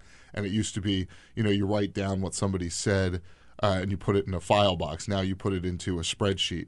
Uh, you know, when you knock on a door and they tell you they're voting for you or they're voting for somebody else or this is the issue that they care about. So it's it's a little bit more just sort of as we li- live in the big data world, just sort of a more sophistic, sophisticated way of doing some of what you did in politics in terms of collecting information. Uh, what they do is they there's sort of there are a lot of uses for it, but there are two kind of main uses for it. Uh, one is they're trying to do surveys, uh, kind of like polling, but it's really just a But it's not polling, is but it? it's not quite polling, right? So what it is is they'll uh, try to determine who's with their candidate, uh, put them put them in a silo of people. Who is with the other candidate? Put them in a silo of people. Who's uh, persuadable? Put them in a silo. And then they they try to uh, you know figure out how to communicate with each of those groups. Or in the case of this campaign, they basically gave up on persuading uh, people who disagreed with them uh, because it was uh, basically the idea is it's more cost efficient to get people who agree with you who aren't planning to vote to go vote than it is to get someone who disagrees with you to agree with you and then get them to go out and vote. Um, and and that makes sense to a degree, but but increasingly as they make decisions about uh, where to send the candidate and her husband, um, where to put TV advertising, uh, what to put in the TV ads, basing it all on information that they've collected about voters. And some of that is the, the preference information, but a lot of the information that they're looking at is what magazine sc- subscriptions do you get? Uh, what uh, you know? What what census tract do you live in? Uh, how old are you? What is your racial breakdown? You know, so they're collecting all that information about people and making these determinations about where's the smartest place to go for the buck. As a result of that, you slice and dice and narrowly look at the electorate that way. You start to uh, not communicate with people who aren't in the group, your target group, your base group. Uh, I think that has a death spiral effect. And Amie, there was this real tension, right, between Robbie Mook and his analytic or, what, what the, the anal- analyst, I guess, Mhm. uh, and some people like John Podesta or Bill Clinton, Mhm, right, mhm, who were from the old school. Right, and uh, the former president was basically kept kind of sounding the alarm uh, that he was getting a different feel on the ground, that the analytics weren't quite uh, matching up with what he was feeling. And some of their people on the ground out in the states, like you mentioned, Congresswoman Mm-hmm. Debbie Dingell. Right. Yes, she also was, you know, frustrated. Um, a lot of people on the ground too were saying, you know, you're sending me into war without armor.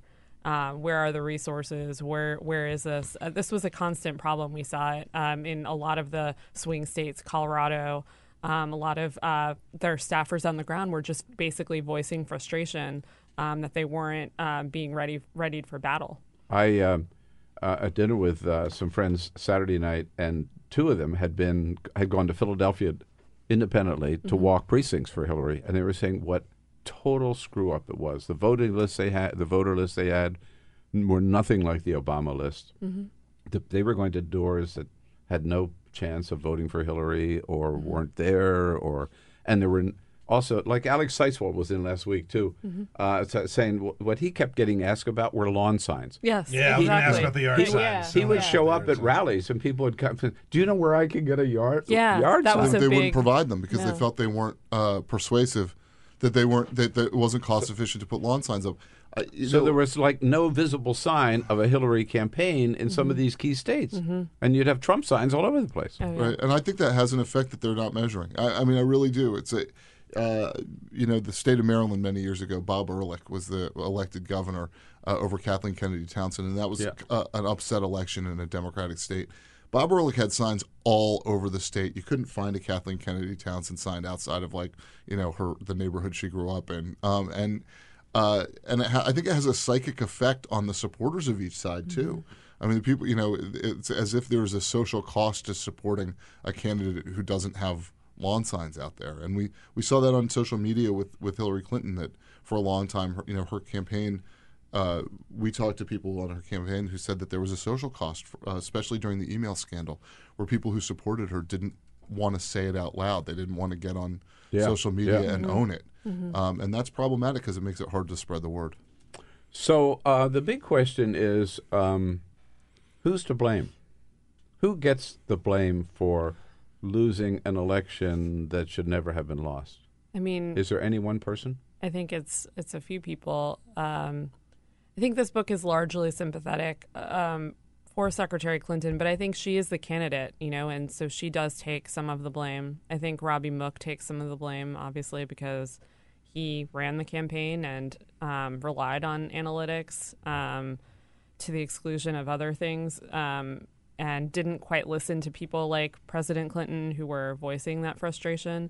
Um, who else do you think? Yeah, I mean, just to pick up on that because I didn't say it earlier too. That I think it's safe to say that uh, political campaigns need uh, both science and art.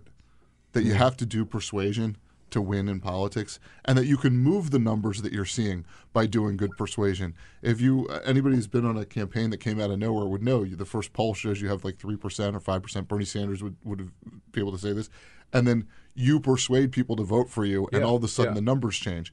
Um, in terms of the in terms of the blame, I mean, Hillary Clinton did some some things that really hamstrung the campaign from the beginning, from even before the beginning. The email server, uh, you know, which which the, the Justice Department declined to prosecute, but that doesn't mean it was a good idea. Paid either. speeches. I, Mhm. I'm sorry, Paid paid, speeches. speeches. Um, you know, and, and her response when people told her maybe you shouldn't give pri- you know paid speeches to, to Goldman Sachs behind closed doors, uh, her response was, "Well, they'll hit us for something." Uh, and you, you kind of think Or about that. everybody else does it too. Right. Yeah. I, mean, you think at the about it like in a, you know, if your president's sitting there going, well, the American public's mad at me about X, Y, and Z, and like, but that's not a reason I shouldn't do it because if, you know, they'll be mad at me for something else. I mean, you Yeah. should make judgments on what's the right thing to do or not. And I think voters want you to do that. So I, I think, and she also didn't replace the people that weren't doing well, didn't, didn't mm. entirely replace them. Mm. I, I think ultimately, she, she bears the lion's share of the blame, but there, but there's a fair amount to go around. At the end, as you point out, Mhm. and the days immediately following the election, uh, the Clinton team were quick to point the blame on. As I, I mean, I'm just from top of my head. Uh, James Comey, Mhm. uh, the Russians, um, WikiLeaks, The press. the the media, and Bernie, Mhm. Among others. By the right? way, by the way, uh, uh, we're on Twitter th- uh, this morning at BP Show. We're getting comments all throughout this interview about you're not talking about the Russians and how they are the Uh, ones that won the election. we're getting there. We're, We're getting, getting there. there. We're getting We're there. getting- Just yeah. saying. Yeah. I mean, we've always Oh. said it was a factor. It's not like, you know, she lost by less than 80,000 votes. Everything is a factor when you lose by. Yeah. Yeah. Yeah. So, it, it- of course, Comey and Russia played into this, uh, but we bring out a lot of other flaws in this book. especially the uh, I want to get to I do want to get to Russia. Relax, relax. We got a whole hour. Um, the emails. I mean, the emails. uh, Her server, Mhm. and then the DNC emails being Podesta hacked, emails. and then Podesta's emails drip, drip, drip for a whole month, Mhm. and then Comey n- one round one, and then Comey round two. I mean, if you put all those together with emails, that was a big factor, Yeah. wasn't it? Yeah, and you know, she had just launched her campaign in uh, in 2015 at that Roosevelt Island speech that we talked about, and that whole summer she was she could not escape the fog of email. They kept trying to. Um, push her message through. There was a sense of frustration internally that they couldn't do that well. Um, the email was just drowning everything out. It took them a very long time to actually.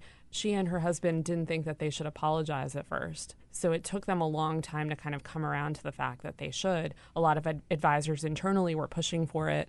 Um, so I think that was a that was a huge problem for her because she wasted several months even before she even announced that she was running. She had to talk about it in that famous United Nations speech. Mhm. So she was already sort of she hadn't even launched her campaign and, and was drowned out by it. And, the campaign feels that the media made, paid too much attention to Mhm. the emails. Absolutely, and and and there were times where that where that felt true. You know, it, I think if you're a fan of a candidate, or even if you're not a political, you know, you're just a an interested observer of the political system, you'll watch what goes on in the media, and you'll think sometimes this is unfair. That they're they're paying too much attention to this and not enough attention to that. Uh, as if the media were like one guy sitting behind a curtain going, "We ought to pay attention Right, to this," you know. And I know, you know, people think that the there was after the Comey letter came out in in uh, October of uh, 2016, uh, the New York Times had four, um, you know, four stories about that uh, on the front page, and that front page is frequently uh, recycled on social media now to say like, look what was going on, and and yet you know Trump was being investigated over Russia ties at the same time, and nobody was talking about that. Yeah. I, I, I think with the the email server, even the Comey letter, Comey coming out and, and basically condemning her, uh, highly unusual, unique, unprecedented move by the FBI director to say, I'm not going to pursue charges against somebody, and then condemn them, essentially read an indictment same, against them, right. uh, which he did in the summer of 2016. Then those two letters that came out at the end of the campaign, one saying we're reopening the investigation, one saying we're exonerating her from that investigation that we reopened, right? You know, so reinforcing it in a way. Um, all of those are an outgrowth of her doing this crazy thing with her email server. I mean, you wouldn't have the Jim Comey thing in the first place if it wasn't for the email server. And so you have to go back to that and say, all right, well, how bad was setting up this private private email server? And it is very foreseeable that the Secretary of State is going to have classified information moving through her email. Like this is not even even the email that's not on the classified system, and and this gets into technical stuff. And there shouldn't have been email off classified information in email that was not on a classified system. Uh, I don't mean it shouldn't have been illegally. It's just there's some slippage sometimes. But you have to go back to that and say, what is she trying to do? And her answer was convenience. And I think uh, most sentient people that really think about this will come to the conclusion that she did that to avoid Freedom of Information Act requests and avoid having people look at uh, her emails. And we have a thing in the book there, first time reported ever, uh, that after 2008, she uh, had an aide access her other senior aides campaign emails so she could Oh. go through them and see who was leaking to the press and who was backstabbing and who was saying bad things about her. So the idea that Hillary Clinton, this Yale educated lawyer who's been the subject of probably more investigations into her documents, Mm-hmm. uh, the idea that she doesn't understand how information moves. I mean, I'm not saying she's like an expert on how to operate uh, her her you know smartphone, but she is an expert on how information moves. And the idea that she just kind of casually set up this homebrew server with her own email account is, it's hard to it's hard to reconcile that with the picture of what we know as one of the smartest women uh, Yeah. we've ever seen in the public life. Yeah, and so many of the problems that ensued because of it would never have happened, as you point out. if She hadn't done that in the first place. The book is Shattered. We're just halfway through here. Uh, Jon Allen and Amie Parnes, authors of Shattered, are here uh, in studio. We haven't even gotten to Joe Biden yet or Bernie Sanders. A lot more about uh, the Russians. And then, how about Hillary's phone call to the Donald after it was all over? Uh, the Bill Press Show. Stay tuned. We'll be right back. He uh, wrote a forward for a book that uh, basically argued uh, voters should have buyer's remorse when it comes to uh, President Obama's uh, leadership and legacy. Download our podcast, search for The Bill Press Show on iTunes, and remember to rate, review, and subscribe. This is The Bill Press Show.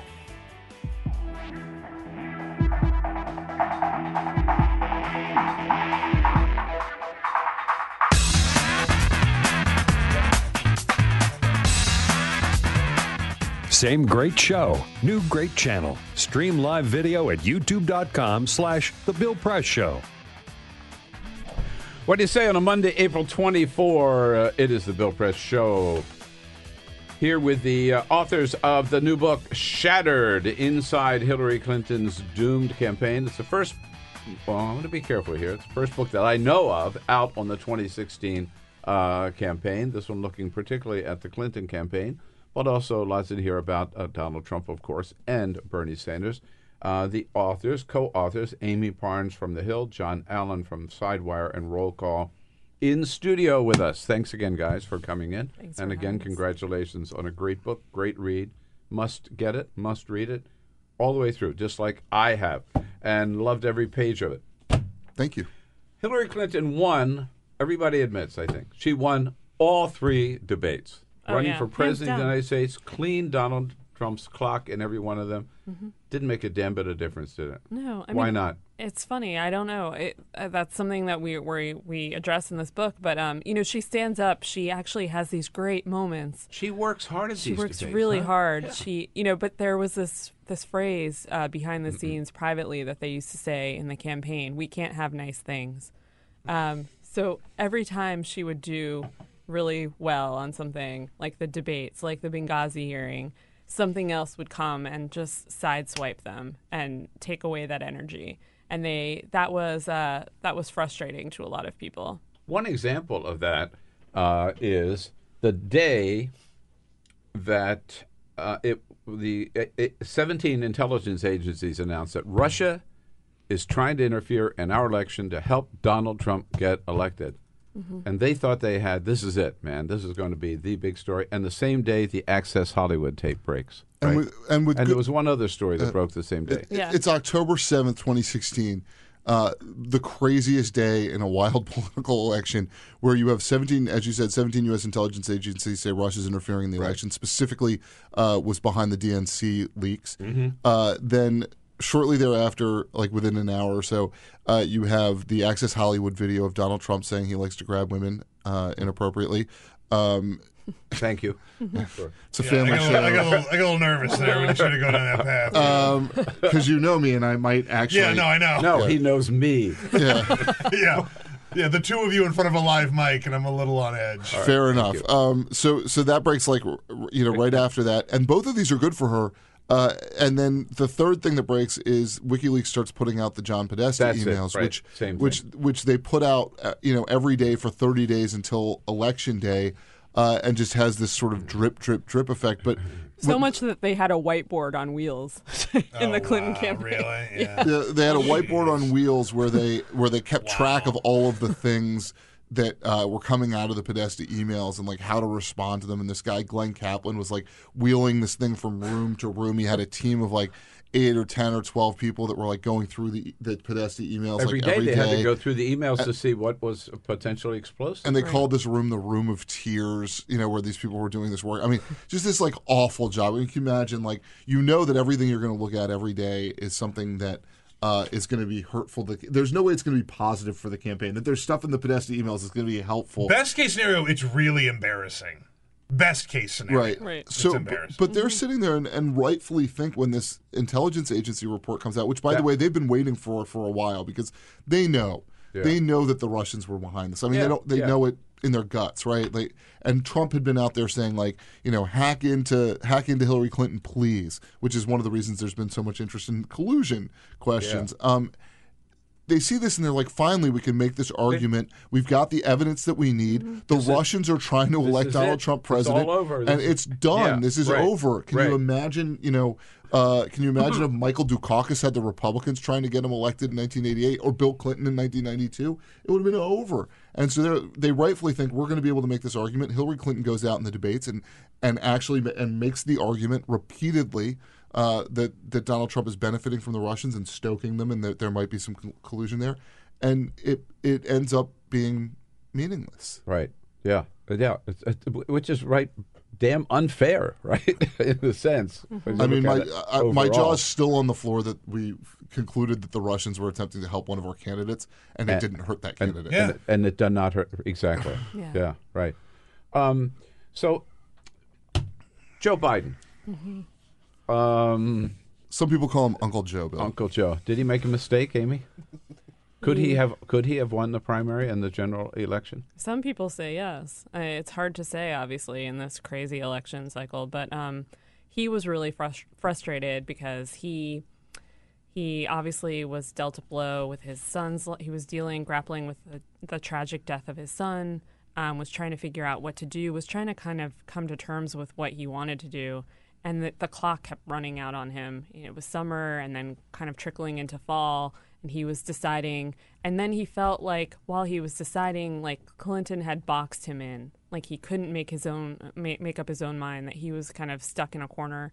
And uh, and that was frustrating to him that he uh, you know and he voiced that frustration to a couple of aides uh, around Mhm. him and said you know she's playing ugly. Uh, I, he didn't appreciate it at all. And uh, it was pretty clear to me that I think you point this out that Obama was pressuring him not to run too.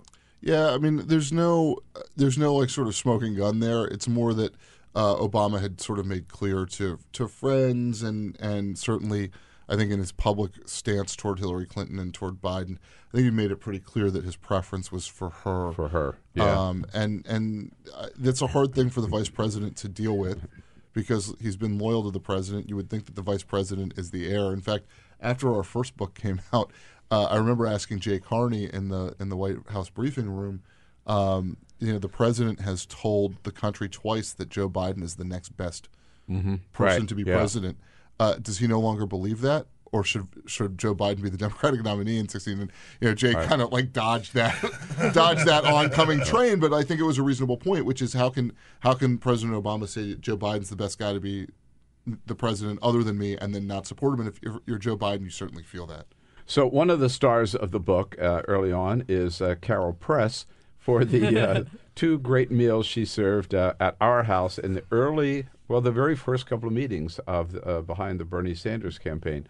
Um, there could be an entire book this thick written about the Bernie Sanders phenomenon. write it. Too. Yeah, Yeah, I Bill, where, should. where is that book?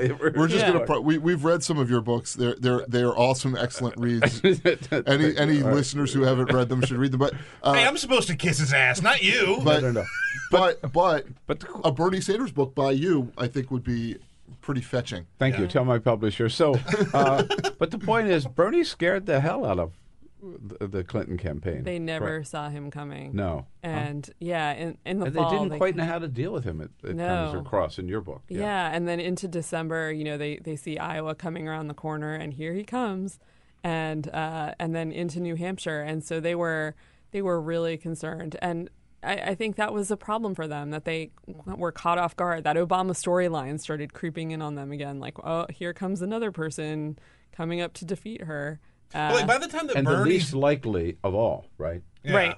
By Yeah. the time that Bernie really started to sort of make an impact, Hillary had again gone back to that inevitable candidate, Mm-hmm, which people didn't like the first time around, and they definitely didn't like it this time either. And we talk to people now. I mean, Jon and I were in New York a couple days ago, and a, a Bernie supporter came up to us and said, "Yeah, I voted for her, but like, you know, I just I voted for her. Yeah. You know, he wasn't excited to vote for her. He just felt like he kind of had to. Whereas I think most of the Clinton voters in, in 2008 were pretty excited to vote for Barack Obama by the time it rolled around. I mean, Yeah. there was Yeah. a very very small hardcore group that that pulled you know pulled the lever for Obama and didn't want to, but. Uh, it- he was a Obama was able to capture the imagination of most of the Hillary supporters Well, in 2008. one thing I must say, and again, um, the Bernie book, uh, whoever writes it will cover this, but um, like you point out some of the mistakes, a lot of mistakes in the in the Clinton campaign. I thought it was pretty obvious too that there were mistakes in the Sanders campaign in the sense that he could have won Iowa, Mhm. he could have won Nevada, uh, and if he had won Iowa, I think Iowa, New Hampshire, which he did win, and then Nevada, things might have turned out differently. Oh, yeah. And and the, he lost, I think, Nevada by 700 votes or something like that. And So- you know, we we have uh, somebody in the Clinton campaign told us that that people talked about South Carolina as her firewall, but that Nevada was really the the turning point in terms of. Uh, in terms of making sure that she won, and that was after she had won Iowa by that slim amount. So your your formulation of the three str- straight Yeah. states, Yeah. uh, you know, is even strengthened by the idea if he had won Iowa. But even without winning Iowa, yeah, Nevada. essentially a tie in Iowa, winning New Hampshire by so much, and then winning Nevada, a state with a, a significant minority population in the caucuses. Uh, you know, anything could have happened at that point. and we, we make that point in the book, and it, to to some extent, or Massachusetts was another state. Had he won Massachusetts, you know. But, but but I think the the thing that that I would take from that is we see with Clinton this like super juggernaut of a campaign, and they they do some things wrong. On the Bernie side, I don't think they were ready to capture the the the fire. You know, they were they weren't able to direct it in the right places. That maybe there wasn't enough in, infrastructure early on, uh, and of course they're they're drinking from a fire hose. Right, they've got money coming in, supporters coming in, and they. they're- I don't think that they were fully built to handle all of that. Uh, and then the other missing book is the Trump book. Those which are I def- coming. which I definitely want. Lots Oh, of you lots of them are coming too, right? yeah. Yeah. But what I what I can figure out, like, first of all, it's pretty clear on the Clinton campaign. They they they. uh, By the way, you can't fault them too much on this. They never really took Donald Trump seriously until maybe it was too late. Well, we Was had we have a memo in there where uh, one of one advisor is circulating uh, this thing saying, "Fact: Donald Trump can become the 45th president of the United States." Yeah, but he was an outlier, right? That Yeah. advisor. That advisor was ignored. Yeah. But that adv- the key thing that that advisor said, in addition to that, in that memo was, uh, I would add three or four points to any poll to Donald Trump's side on any poll you see. I mean, I These mean, are people who would not tell a pollster they right. were. I mean, mm. this was just, I mean, just flat out smart, smart advice from somebody who was doing it not in a way of I have data to back this up, and so it was mm. treated that way. Sort of, you know, this is kind of like old school hokey stuff. Yeah, I mean, yeah. you're you're just guessing at what's going on. Our data doesn't show that, and the guy was like. There's gonna be there are gonna be flaws with your data because you're not taking into account the human factor that some people don't want to say they're voting for Donald Trump. The thing that I think was ultimately fatal in this is that Trump had better data, and that the Clinton campaign never stopped to say maybe they have something that we don't have over there. Like when when Trump was going back to Wisconsin, mm-hmm. and the Hillary campaign went to Texas to do a victory lap because they thought they might have a shot at winning in Texas or Utah because they thought that they had a shot in Utah. Like, why not stop and say, hang on, he's going back to Wisconsin where he doesn't have a shot, which he went on to win. Like, at what point did they, did they just discount all of the Trump uh, data or Trump moves? Yeah, I think they very much discounted moves like that. I mean, I think they looked at it and they were like, "This guy's wasting his time. He's helping us out. Like, you know, he's." They Yeah. they just didn't understand what he was doing for for a lot of the campaign. Uh, one one good example of that is he didn't spend any money uh, on ads until like very late, and they're Yeah, watching yeah. over the summer. Hillary Clinton's like building a lead, and they're and their two teams like. I don't understand. He's not spending money, and meanwhile, she's spending tons of money, and Yeah. uh, and and then you know it turns out his strategy wasn't that. Whatever was wrong with it, it wasn't that bad because he won. But I, I, I, the book shattered, shattered, shattered, shattered Jon Allen and Amie Pines, Parn, Parn sorry, inside Hillary Clinton's doomed campaign. But did Don- I, I'm never sure whether Donald tr- Trump had a strategy or his people around him, or it was just dumb luck. A little of both, I think. Yeah, You know? I mean, definitely some luck involved there. Uh, not necessarily everything done strategically, but i- Yeah. it- it is interesting. I mean, his basic strength was a message that was clear. People understood what he was saying. Because he had he Totally. had the same problems. He had to get rid of a campaign manager and bring in another one. And, Right, You right. know, same kind of stuff, and yet. But he, and he did. Yeah, Though. yeah. Right. He didn't just shuffle people around. and right? he, he echoed Bernie Sanders. I mean, the, you know, there's a line in the book about uh, about how they were the two speakers, you know, uh, the right and left speakers Of a in si- synchronicity there, you know, on on the populism stuff, and it worked extremely well for him that he was able to tie into the populism and the, you know the idea that Hillary Clinton was corrupt. Uh, you know, I think uh, you know we talk about this. There certainly there are Clinton campaign people that think that that Sanders staying in the race and particularly going after corruption as an issue was harmful to her long term because it gave gave Trump something that was nonpartisan to sort of latch onto. But um, you know, his message was so clear. So you are the only people so far, I think, have reported on what it was like inside the suite where Mhm. the Clintons were on election night and how that all evolved. Tell us about it, Amie, and then Jon pick up. So uh, they are. Robbie Mook is meeting, um, doing these hourly conference calls inside. They're all set up uh, down the hall from the suite of where the uh, Clintons are. Um, Hillary Clinton is not made up yet. She's still going over her speeches. One speech, really, in particular. The other Right. one, she They- doesn't expect. they hadn't to shown give. her the concession right. speech yet. Yeah, Yeah. and uh, and they're seeing numbers come in. Florida is a big one. Uh, Bill Clinton is calling advisors, uh, people he knows down in Florida, and finding out the not so good news uh, that it's not going well. Uh, and and it starts, you know, they start saying, okay, well, we've lost Florida. Maybe that's an outlier. Maybe North Carolina and Pennsylvania will come Yeah, through. yeah. And then that that isn't happening. Uh, I don't know if you want to pick up there. Yeah, and so I mean, you know, I think fairly early on, the people that do the data and the people that are looking at the states had a pretty good idea that uh, a lot of what was going on in Florida would be extrapolable to some of those other states, and but they they held off a little bit and said, look, it's possible this is a regional problem, and then it'll be Florida and North Carolina, but that won't that won't translate Mhm. to the Rust Yeah. Belt. But the, I think they they knew in their guts that that was likely to happen. So, uh, you know, throughout this process, uh, our sources tell us that Hillary Clinton was pretty stoic, pretty quiet, pretty okay, hmm okay. You know, I mean, she she is also smart enough to be to realize Yeah. what's going on. Um, and then, uh, sort of late in the evening, um, the White House decides it's over. And uh, David Simas, the White House political director, calls Robbie Mook, the campaign manager for Clinton, and says, uh, "The president doesn't want you guys to drag this out." Yeah. and uh, that is not persuasive. So President Obama calls Secretary Clinton and says, essentially the same thing. You need to concede. Don't drag this out. We've got you know continuity of government issue here. We, Trump's been Mhm. challenging the election. Boy. He gets off the phone with her. He's clearly not convinced that she has agreed to do that. Uh, because he calls John Podesta, who has just gone out at the Javits Center and said to everybody, "Let's wait for tomorrow morning to see if Right. the votes Yeah. change." Calls Podesta, says, "Dude, give it up." And Podesta had worked for him.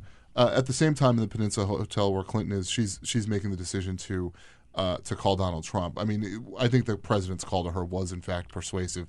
Yeah. She calls Trump, says those words she, she never expected to say. Congratulations, Donald.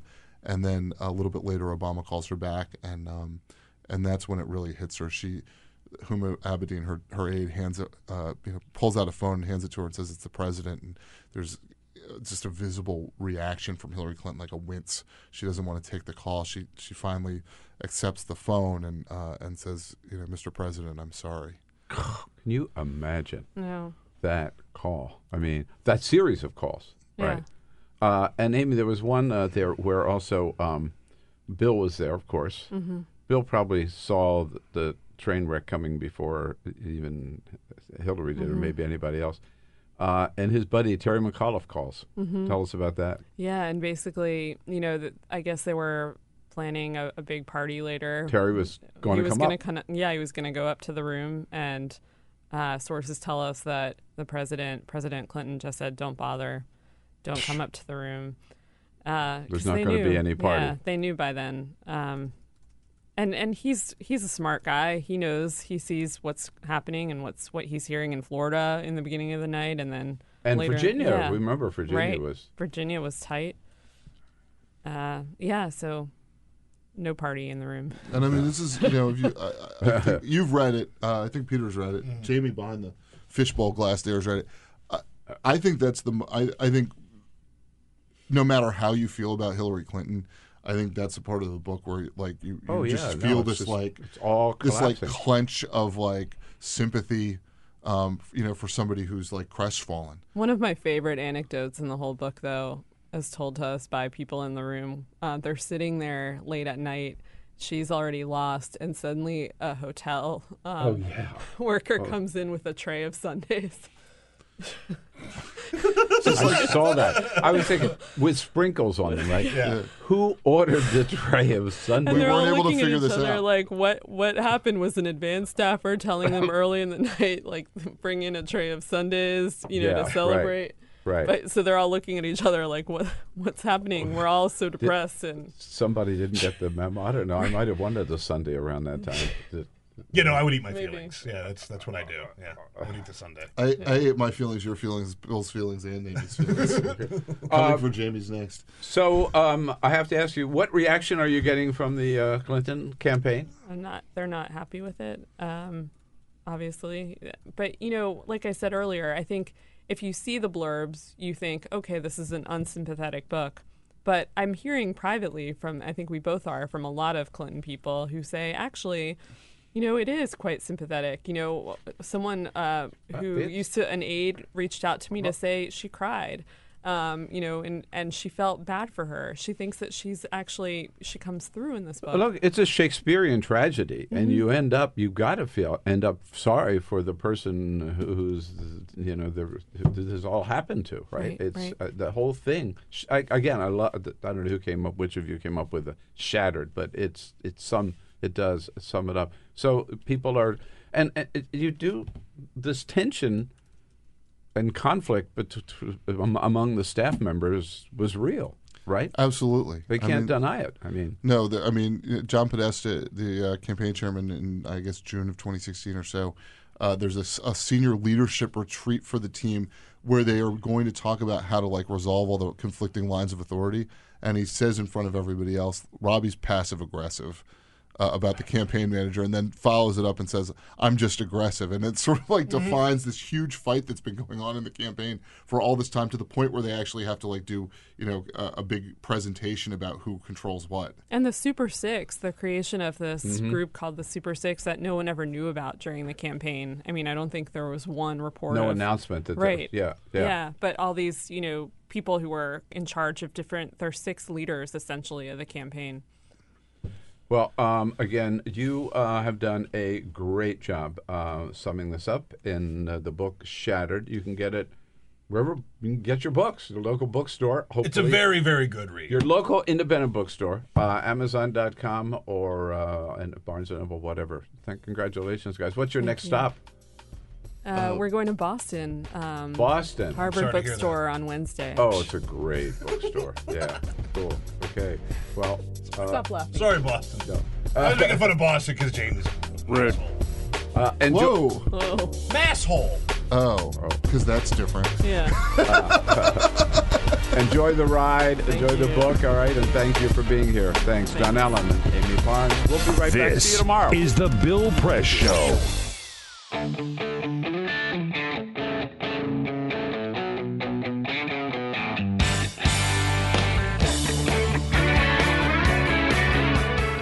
The Parting Shot with Bill Press. This is the Bill Press Show. Well, you know, there are a lot of important races this year, and one that suddenly got a lot of attention is for the mayor of Omaha, Omaha, Nebraska, pitting Democrat Heath Mello against Republican Jean Stothert. But the real battle is not between, in Omaha, it's not between Democrats and Republicans, it's between Democrats and Democrats. Democrats like Bernie Sanders and Keith Ellison, who support Mello as a strong progressive, versus Democrats like NARAL or like Daily Kos, who have attacked Bernie for supporting Mello because, as a Catholic, Mello is not pro choice. Now, Mello says, despite his personal beliefs, he would never do anything to in office to restrict a woman's right to choose to choose, But that's not good enough for NARAL and Daily Kos, who say no matter where you stand on all the other issues important to progressives, you don't belong in the Democratic Party if you're not pro choice. That's what the purists insist.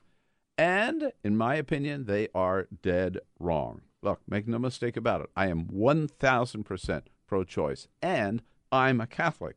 But I'm not about to reject anybody who agrees with 95 or 97% of progressive issues just because they happen to be not to be pro choice.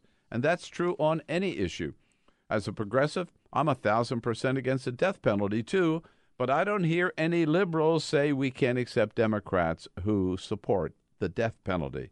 No matter how strongly we feel feel about them, we can't expect every progressive to agree with us on every issue. If we really are the big tent movement, if we really are the big tent of the Democratic Party, we have to be willing to accept those who, like Pennsylvania Senator Bob Casey, who don't agree with us 100%. Yes, even on the important issue of abortion. This is the Bill Press Show. Look around. You can find cars like these on AutoTrader, like that car riding your tail. Or if you're tailgating right now, all those cars doubling as kitchens and living rooms are on AutoTrader too. Are you working out and listening to this ad at the same time? Well, multitasking pro, cars like the ones in the gym parking lot are for sale on AutoTrader. New cars, used cars, electric cars, maybe even flying cars. Okay, no flying cars, but as soon as they get invented, they'll be on AutoTrader. Just you wait. AutoTrader.